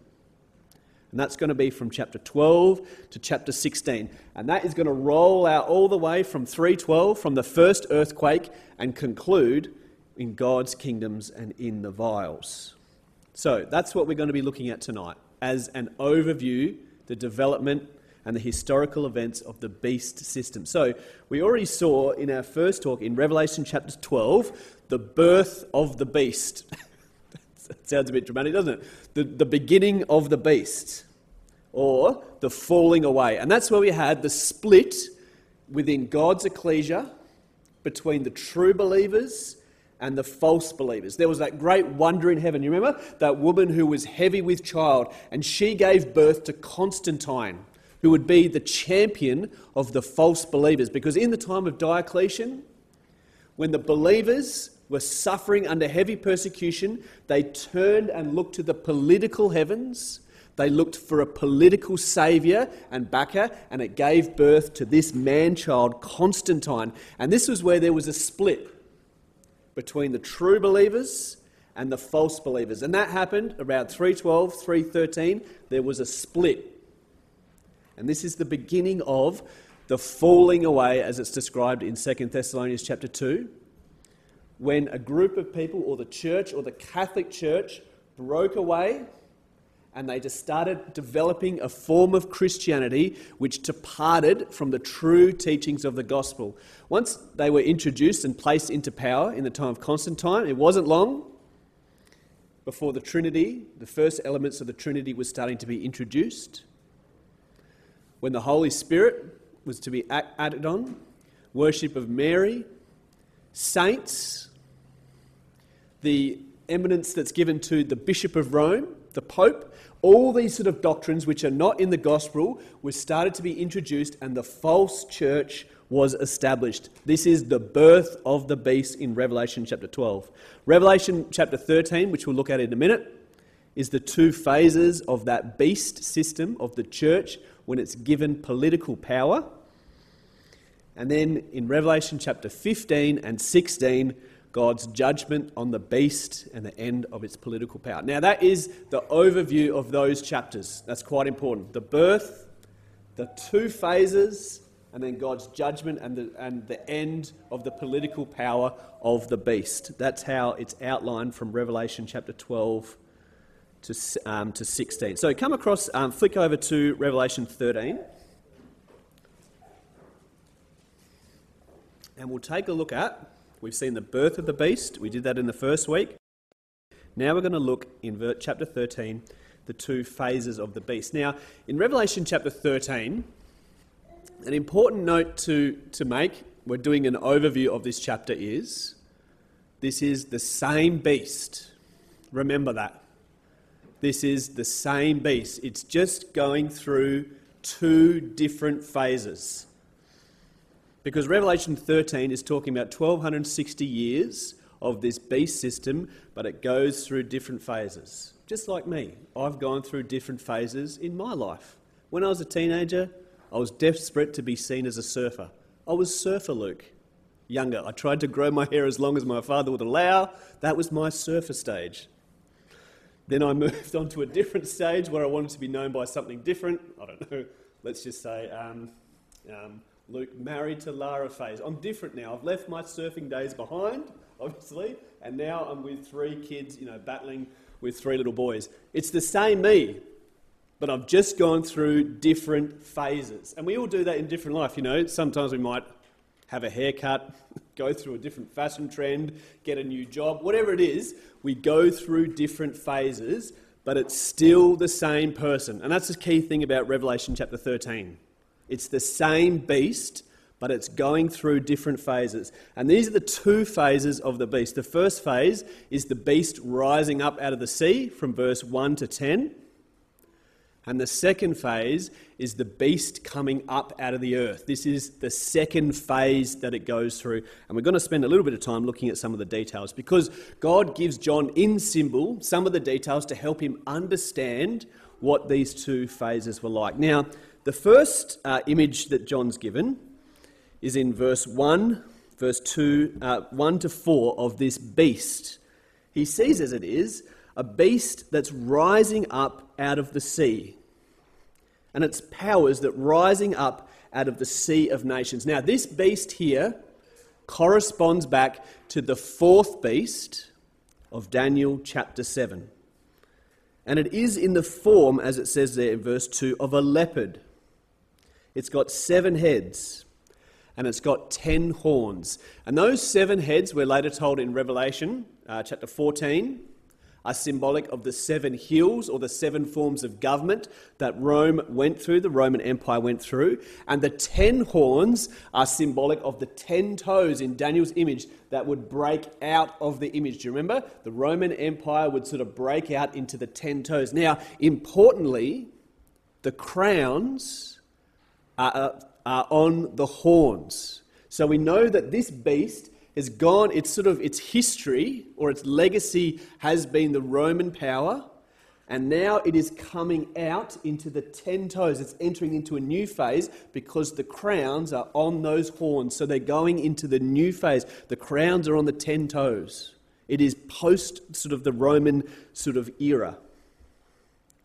And as it's coming up, you notice in verse 3 an important little detail was those one of its heads had a wound, a deadly wound, which I've tried to depict there on the screen.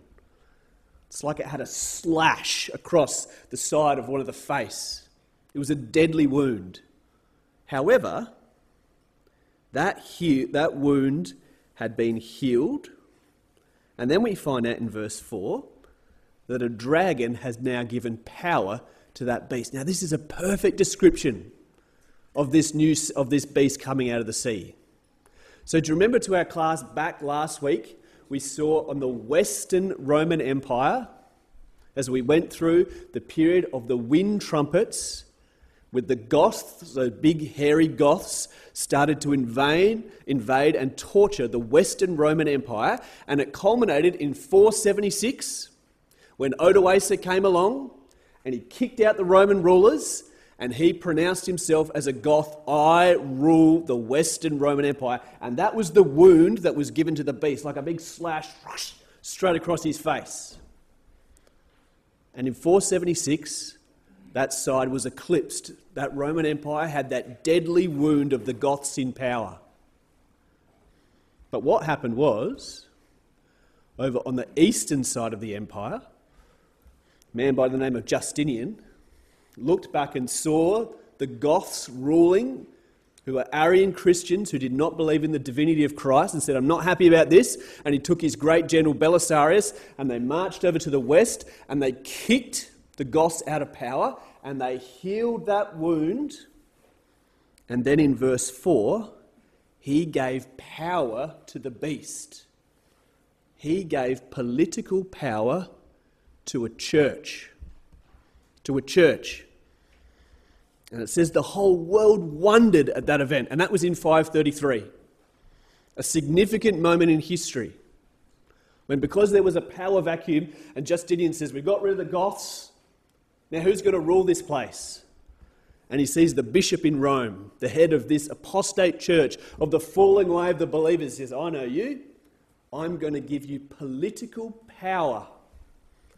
And that power would last for 1260 years. Now, this is the beast rising up out of the sea. This is the first phase that a dragon, who is Justinian in the east, has given power to the west. And here's the little map of the little uh, map that helps to explain, I hope, this phase of power. So in 533 to 752 is what they call the Byzantine papacy.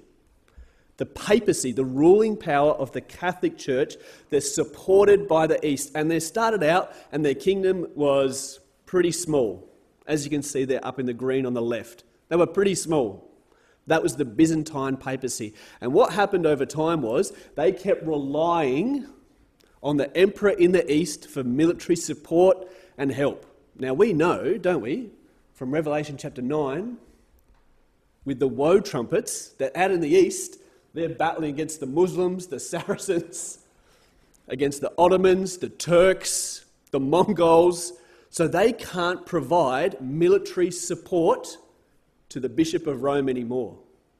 So he starts looking around thinking, Who's going to give me military support? We're just a church here. We need some police. We need an army to back us. And so that's where he started to look elsewhere, and he was supported particularly by the kingdom of the Franks under Pepin, and then later by the great king called Charlemagne. And we'll leave that point just there. They started to support the bishop in Rome. He needs his political power somewhere. He gets it from the dragon and he gets it from the Franks, and they're going to support his kingdom. And when he's got the Franks there with him, that's when their territory and their influence starts to grow. And that's the first phase of the beast. And there are two little elements which help describe what this sea beast is like. The first one in verse 6 is that they blaspheme against God. And the second one is in verse 7 they make war with the saints. They blaspheme against God. And it's interesting. I think it's a good little note to write in your margin. A good companion quote with the sea beast is 2 Thessalonians chapter 2, where Paul describes the falling away, the apostasia, as he calls it, the apostasy and the rising up and the revealing of the man of sin, the Bishop of Rome. And look at what this man of sin, the Bishop of Rome, the false church, look what he says. He says, There shall come a falling away first, and the man of sin will be revealed, the son of perdition, who will oppose and exalt himself above all that is called God or is worshipped. He will sit in the temple of God, showing himself that he is God.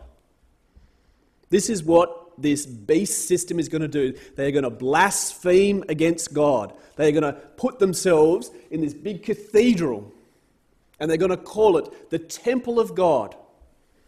And they're going to say to others, I am a God. I am God in his place. And this is exactly what the Catholic Church did. Now, I've put a selection of quotes up here. This is not an exhaustive list, trust me from the Catholics' own writings of how they see themselves, and in particular, the Pope himself. Look what they say the Pope and God are the same.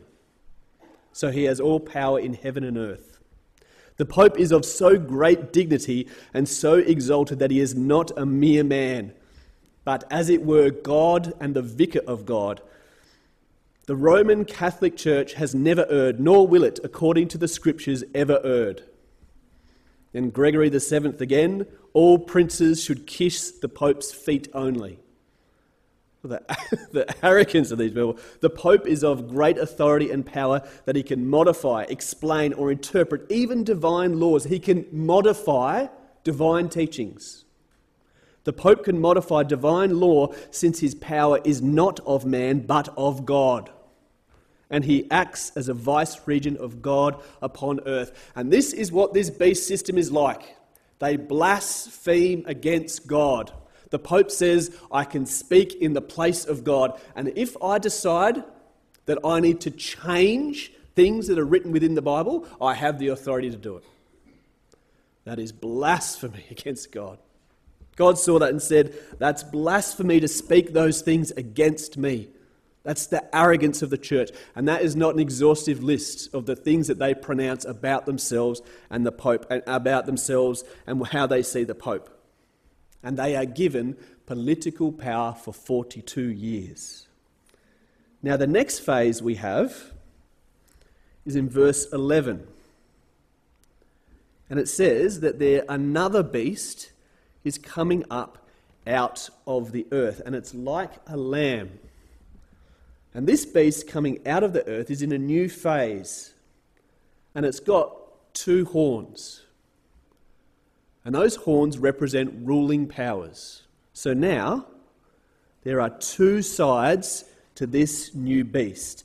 Previously, the beast had relied on the dragon or another military power to prop it up, to have its back, but now it's got two horns. It's now a new military power. And this is the new phase that the beast goes through from 799 from 1806 that Charlemagne, the Frankish king, started to set them up, and this is the birth of the Holy Roman Empire that went from 799 to 1806. And their territory morphed over time but it sort of ended up, ended up mainly around that Central Europe role, which I've highlighted there in green, where you had an emperor who was ruling out of Vienna a lot of the time, and a pope who was ruling in Rome. And these were the two dominant powers. For nearly a thousand years, they ruled the emperor and the pope. And there's two things by which this beast that comes out of the earth is known for. First of all, in verse 13 and 14, it tells us that they deceive the world with great wonders. They're going to deceive the world. And I think this is typical of the Catholic Church. And any sort of reading you do into Catholic history, they rely so much on their miracles and signs and wonders. They are there in their thousands of their relics which hold special powers of their statues that cry and bleed, of their thousands and thousands of saints that they have who performed miracles which people pray to and worship now. Did you know that one of the um, prerequisites to be a saint or to be uh, ordained as a saint within the Catholic Church is that you, upon your death, have had to have performed at least two miracles. So, for example, one, one um, person who they're trying to put through, ordain into sainthood, is uh, Pope John Paul II. And so there are claims that people have prayed to John Paul in heaven, and he has healed them of their disease or cancer or whatever the case is. And because of that, it is attributed that they are working miracles in the earth and so therefore they are a saint to which you can pray to and worship to and light candles, etc. And the Catholic history is full of this rubbish signs, lying wonders, miracles, all of them. Flying monks, you name it. It's, it's all there. Healing, um, all sorts of things, and relics, all sorts of rubbish. It is known throughout time that they peddle this sort of stuff, and people are still doing it in the world, particularly in Asia and South America. They are all over this sort of stuff. And the second thing is, in verse 16 and 17, that this, um, that this system, verse 15, would cause people to have the mark of the beast on them. Put a mark, sorry, verse 16, to receive a mark on them. Now, this is a symbolic thing, and it's a contrast to the sealing of God in the forehead of the believers the contrast is the mark of the beast. And what this is saying is that they are wanting people to make some sort of formal declaration that they are part of the Catholic Church. And if they don't make that or receive this mark as it is, you will be unable to buy or sell or trade. And this is the power that they had. I think I was trying to sort of think about a, um, a modern day example.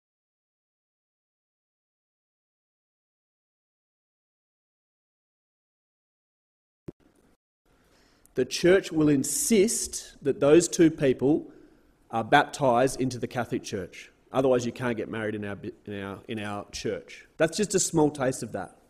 You take that back to the times of the Holy Roman Empire. If you weren't christened, confirmed, and regular attending their Mass, you would be branded as a heretic and therefore excommunicated. And that meant that no one within the community of your town or city or whatever would be able to lease a home to you, trade with you, do business with you. You would be shut out, you would be excommunicated, you would be labelled a heretic. And the Pope would do this to common people and to nobility. It would drive them absolutely crazy. You couldn't do anything unless that man told you so. That's the power that they would have over these people. And so finally, in that chapter, in, in chapter 13, as he's finishing off that chapter, he's, uh, John says, uh, John's shown in verse 18, I'm going to give to John almost a, a key identifier of this beast, in, in case we've missed it. In verse 18, he says, Here is wisdom. Let him that has understanding count the number of the beast. Now that's important. Count the number of the beast.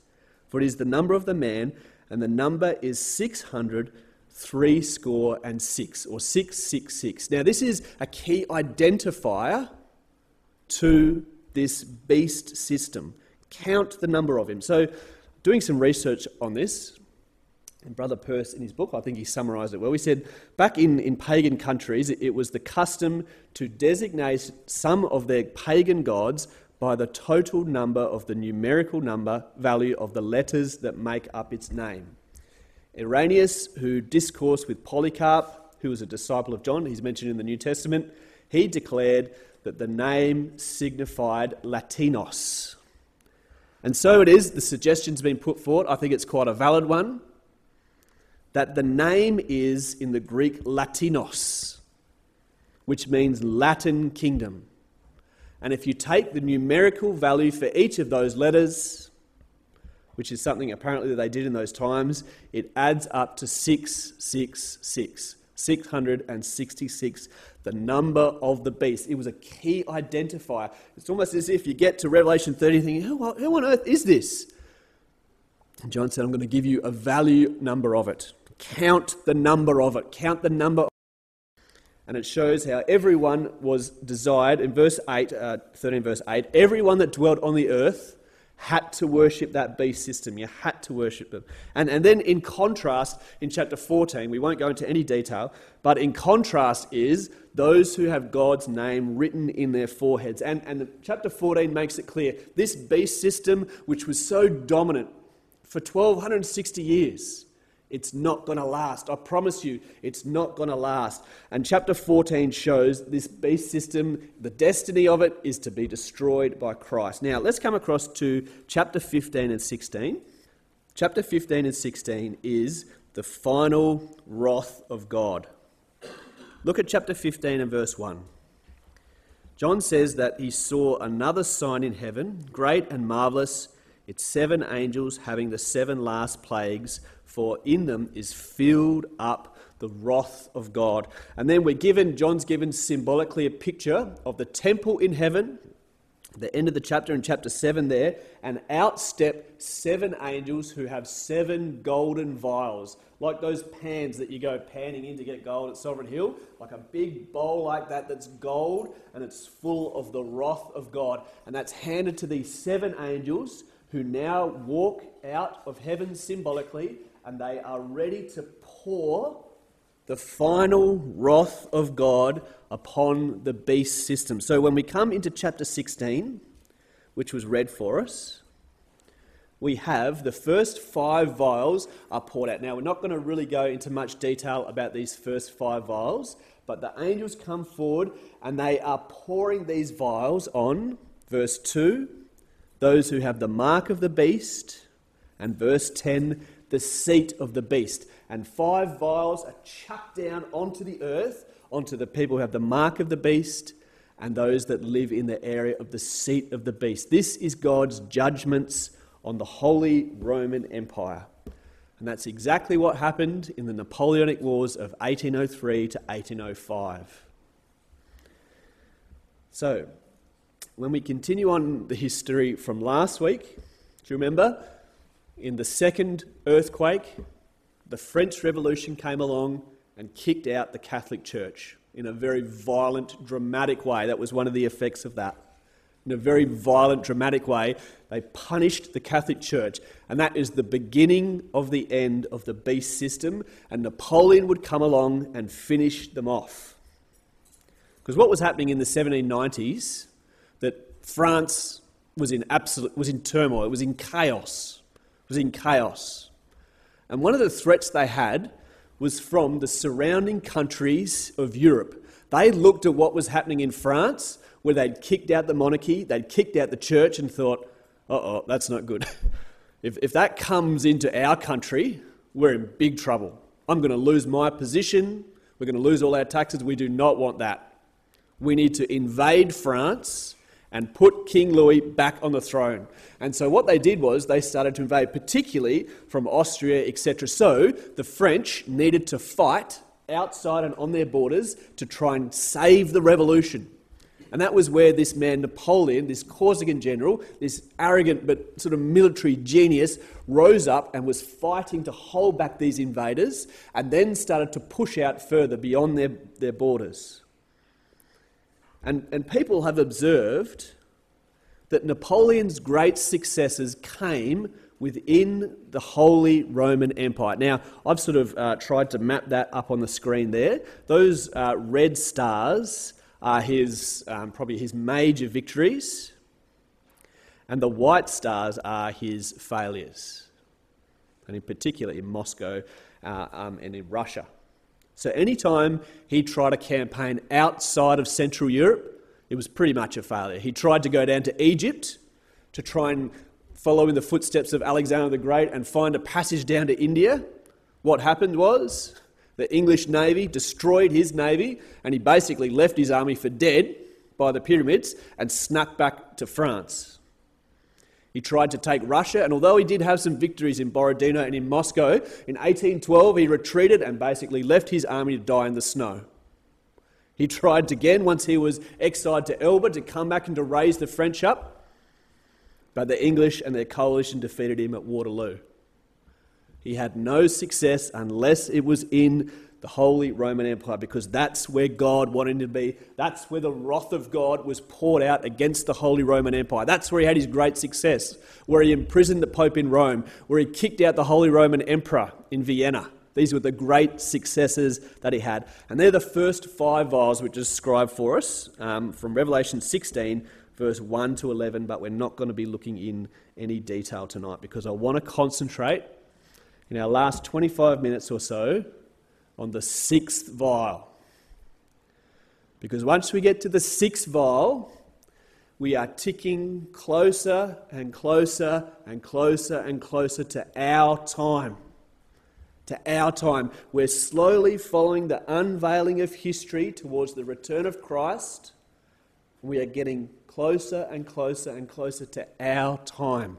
It's so interesting reading through Eureka and 13 Lectures on the Apocalypse, written by Robert Roberts. Napoleon to them was not that long ago. It was almost recent history. It's like, almost like World War I history to them. It was not that long ago. And we're now going to come into the period in verse 12 of the sixth vial. It says there in verse 12,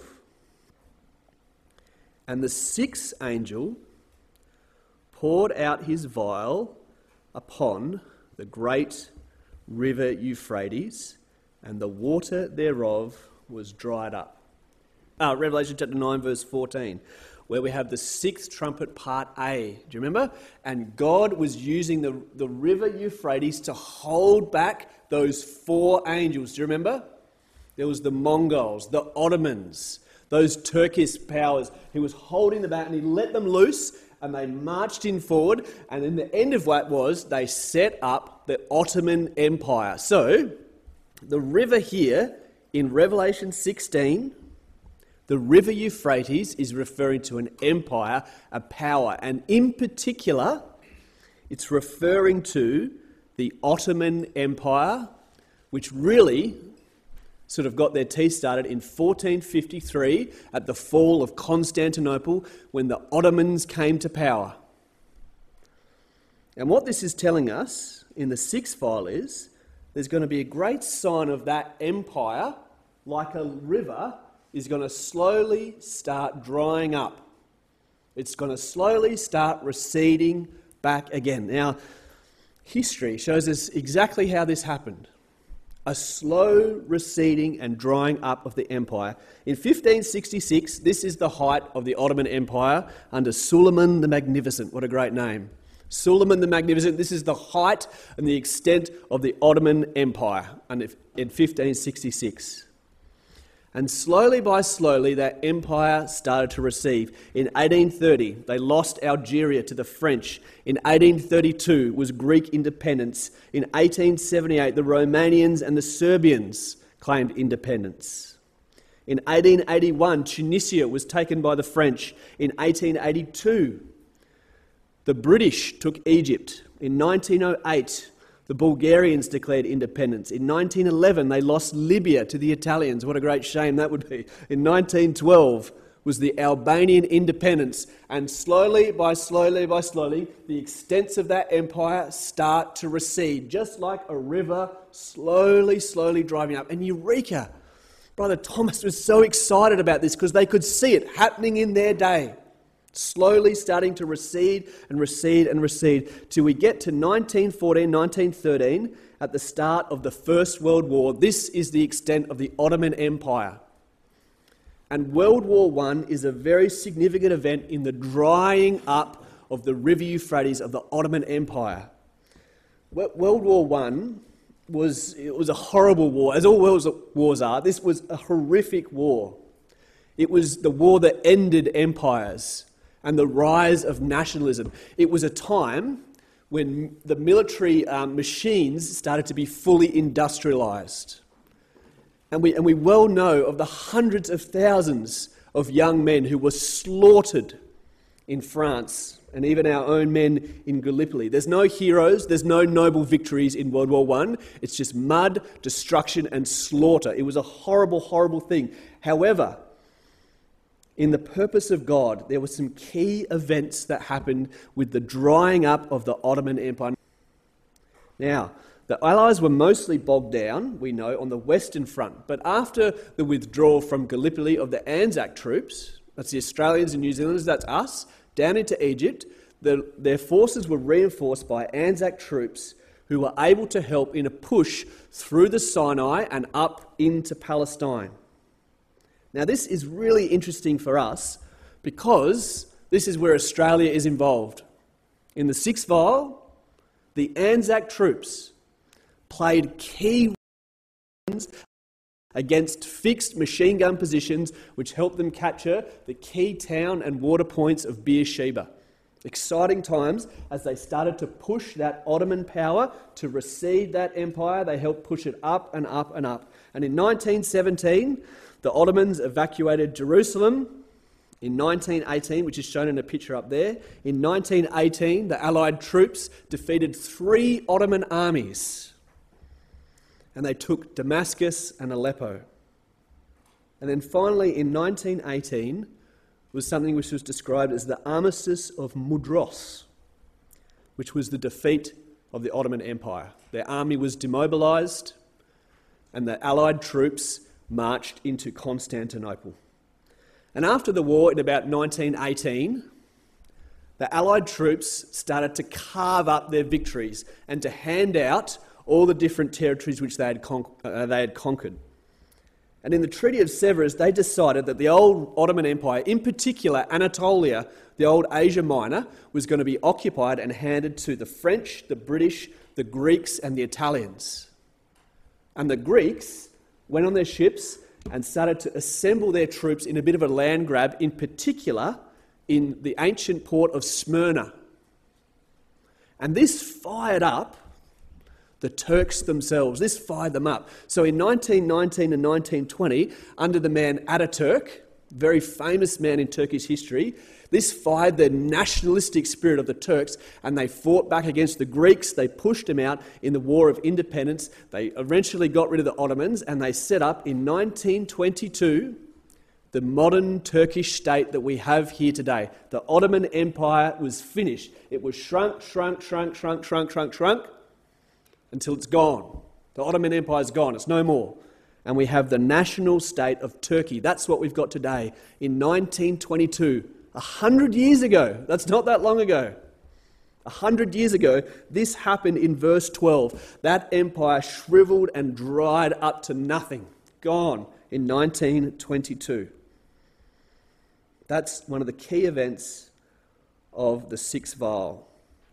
So it says there, it dried up that the ways of the kings of the east might be prepared. Now, we're not going to talk about that this week, we're going to talk about that next week. But one of the key things is, the second key thing of the sixth vial is, John saw in verse 13 three unclean spirits like frogs. Now, this is the great thing where you can put in your margin. We have now entered in verse 13. This is our time. We have now entered into our time when there's going to be a social, worldwide movement. We are in our time. That's us right there in verse 13 in the sixth vial. This is our time. And John says that he saw three unclean spirits. Now, spirits, I won't go into any detail on that, but spirits, we know from 1 John chapter 4, verse 1, they are used to describe teachings or doctrines or philosophy. And they're unclean, which means they are not holy. They are not helping us to draw closer to God. They are unholy things. There will be these unholy, unclean philosophies that are going to come, and they are like frogs. It's an interesting way to describe it, isn't it? Three unclean philosophies that will be like frogs.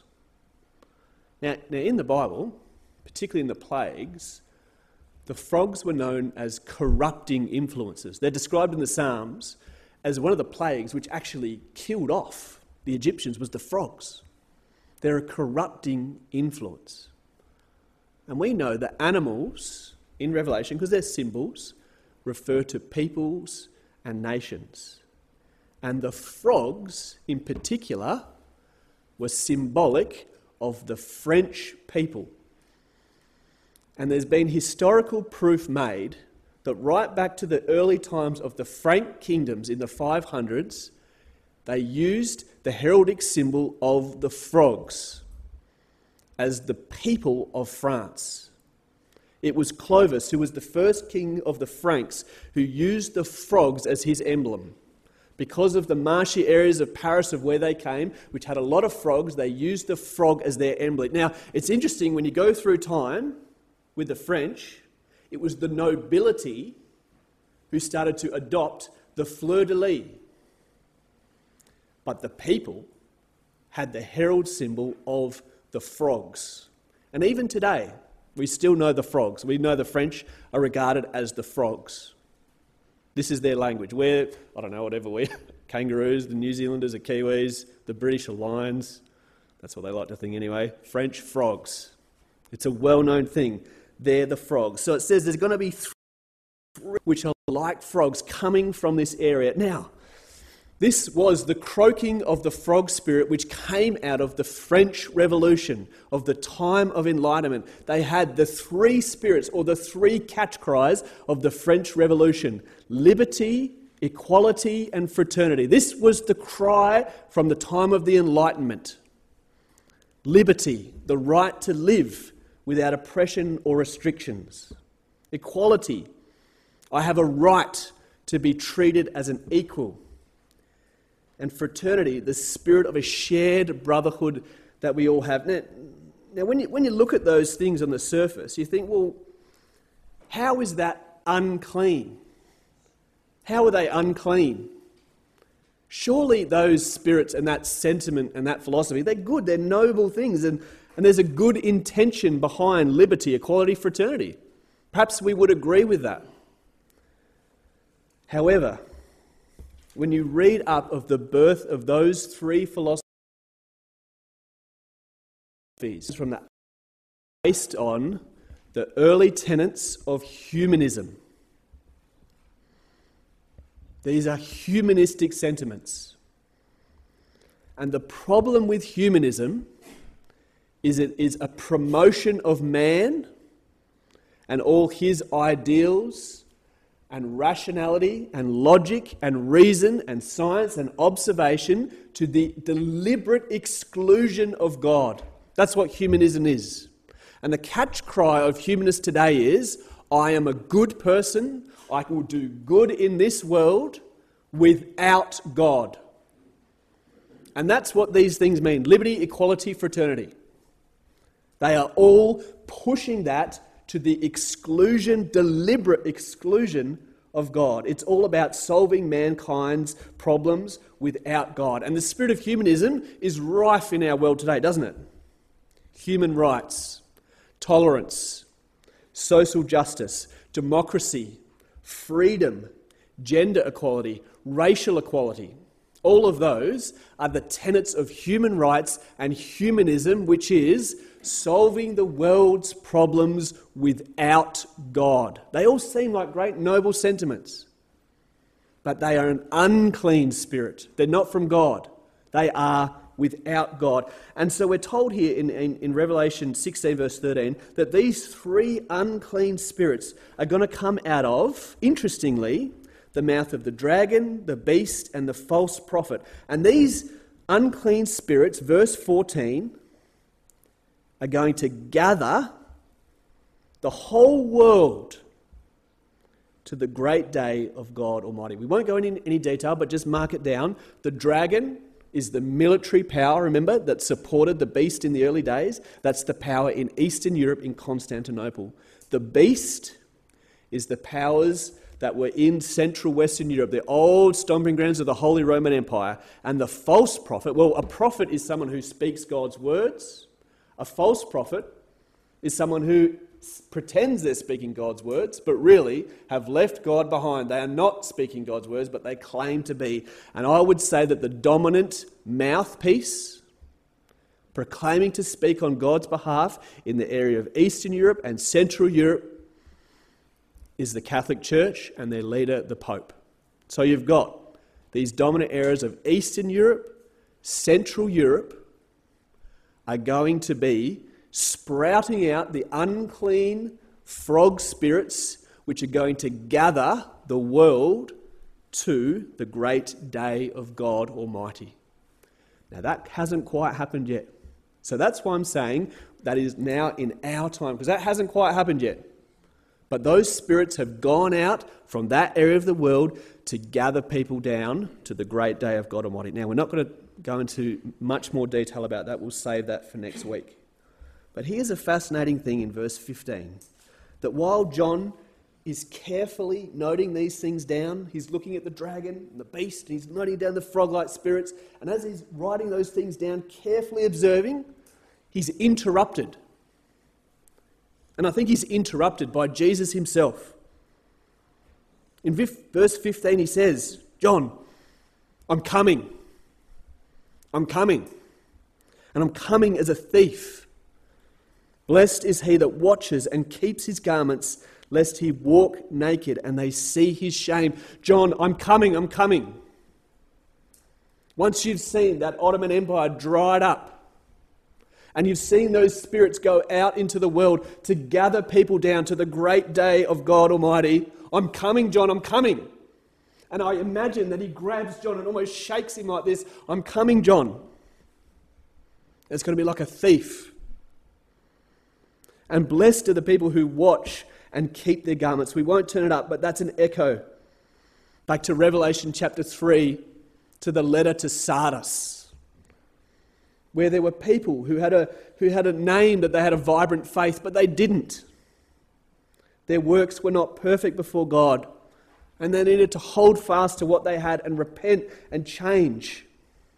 And they needed to value the garment that our Lord Jesus Christ gives us. Just like when the priests went into service in the tabernacle, they were given a beautiful white garment and priestly clothes as they went into service in the tabernacle. They were symbolic of the office that they had of serving God and the relationship they had with God. Likewise, when we are baptized, we are in Christ and symbolically we have put on a garment. And Christ says, Keep that garment, look after it, wash it when you need to, use it as it needs to be used value and treasure that garment you have, that relationship that you have in Christ, because I'm coming, I'm coming. And I want to see you wearing that garment. And I don't want to see your shame. And we're going to conclude tonight in verse 16 that we're told that those unclean spirits come down and they gather them into a place which is called, in the Hebrew tongue, Armageddon, the last event of the sixth vial. Armageddon. The only time in the Bible that that word Armageddon appears. And the suggestion has been made, which I think is a good one and sound, that that Hebrew word Armageddon is made up of three Hebrew words Arma, Gay, and Don, which means a heap of sheaves, valley, judgment. That when you put them together, the word Armageddon means, in English translated, a heap of sheaves in a valley for judgment. And once again, I rely on Brother Pearce. He makes the point that the word Armageddon is expressive. It's not a literal place necessarily, but it's a symbol representative of the swift, overwhelming judgment and the destruction that shall overtake all those who are gathered together against God's people. Armageddon. It's a destruction. Like they did back in those days. They would gather the wheat together, they would bind up the sheaves, they were ready for judgment. It's ready for judgment. God has been preparing this throughout time, getting them ready to this point here in the sixth vial. This is our time in the sixth vial, getting them ready for judgment. Now, I'm going to leave it there for tonight because we're going to have to come back next week and we're going to leave Revelation behind. And we're going to go to the other prophecies of the Bible to pick up what's been happening since 1922 when the Ottoman Empire dried up all the way through to the return of Christ, the judgment, and then we're going to get to Armageddon itself.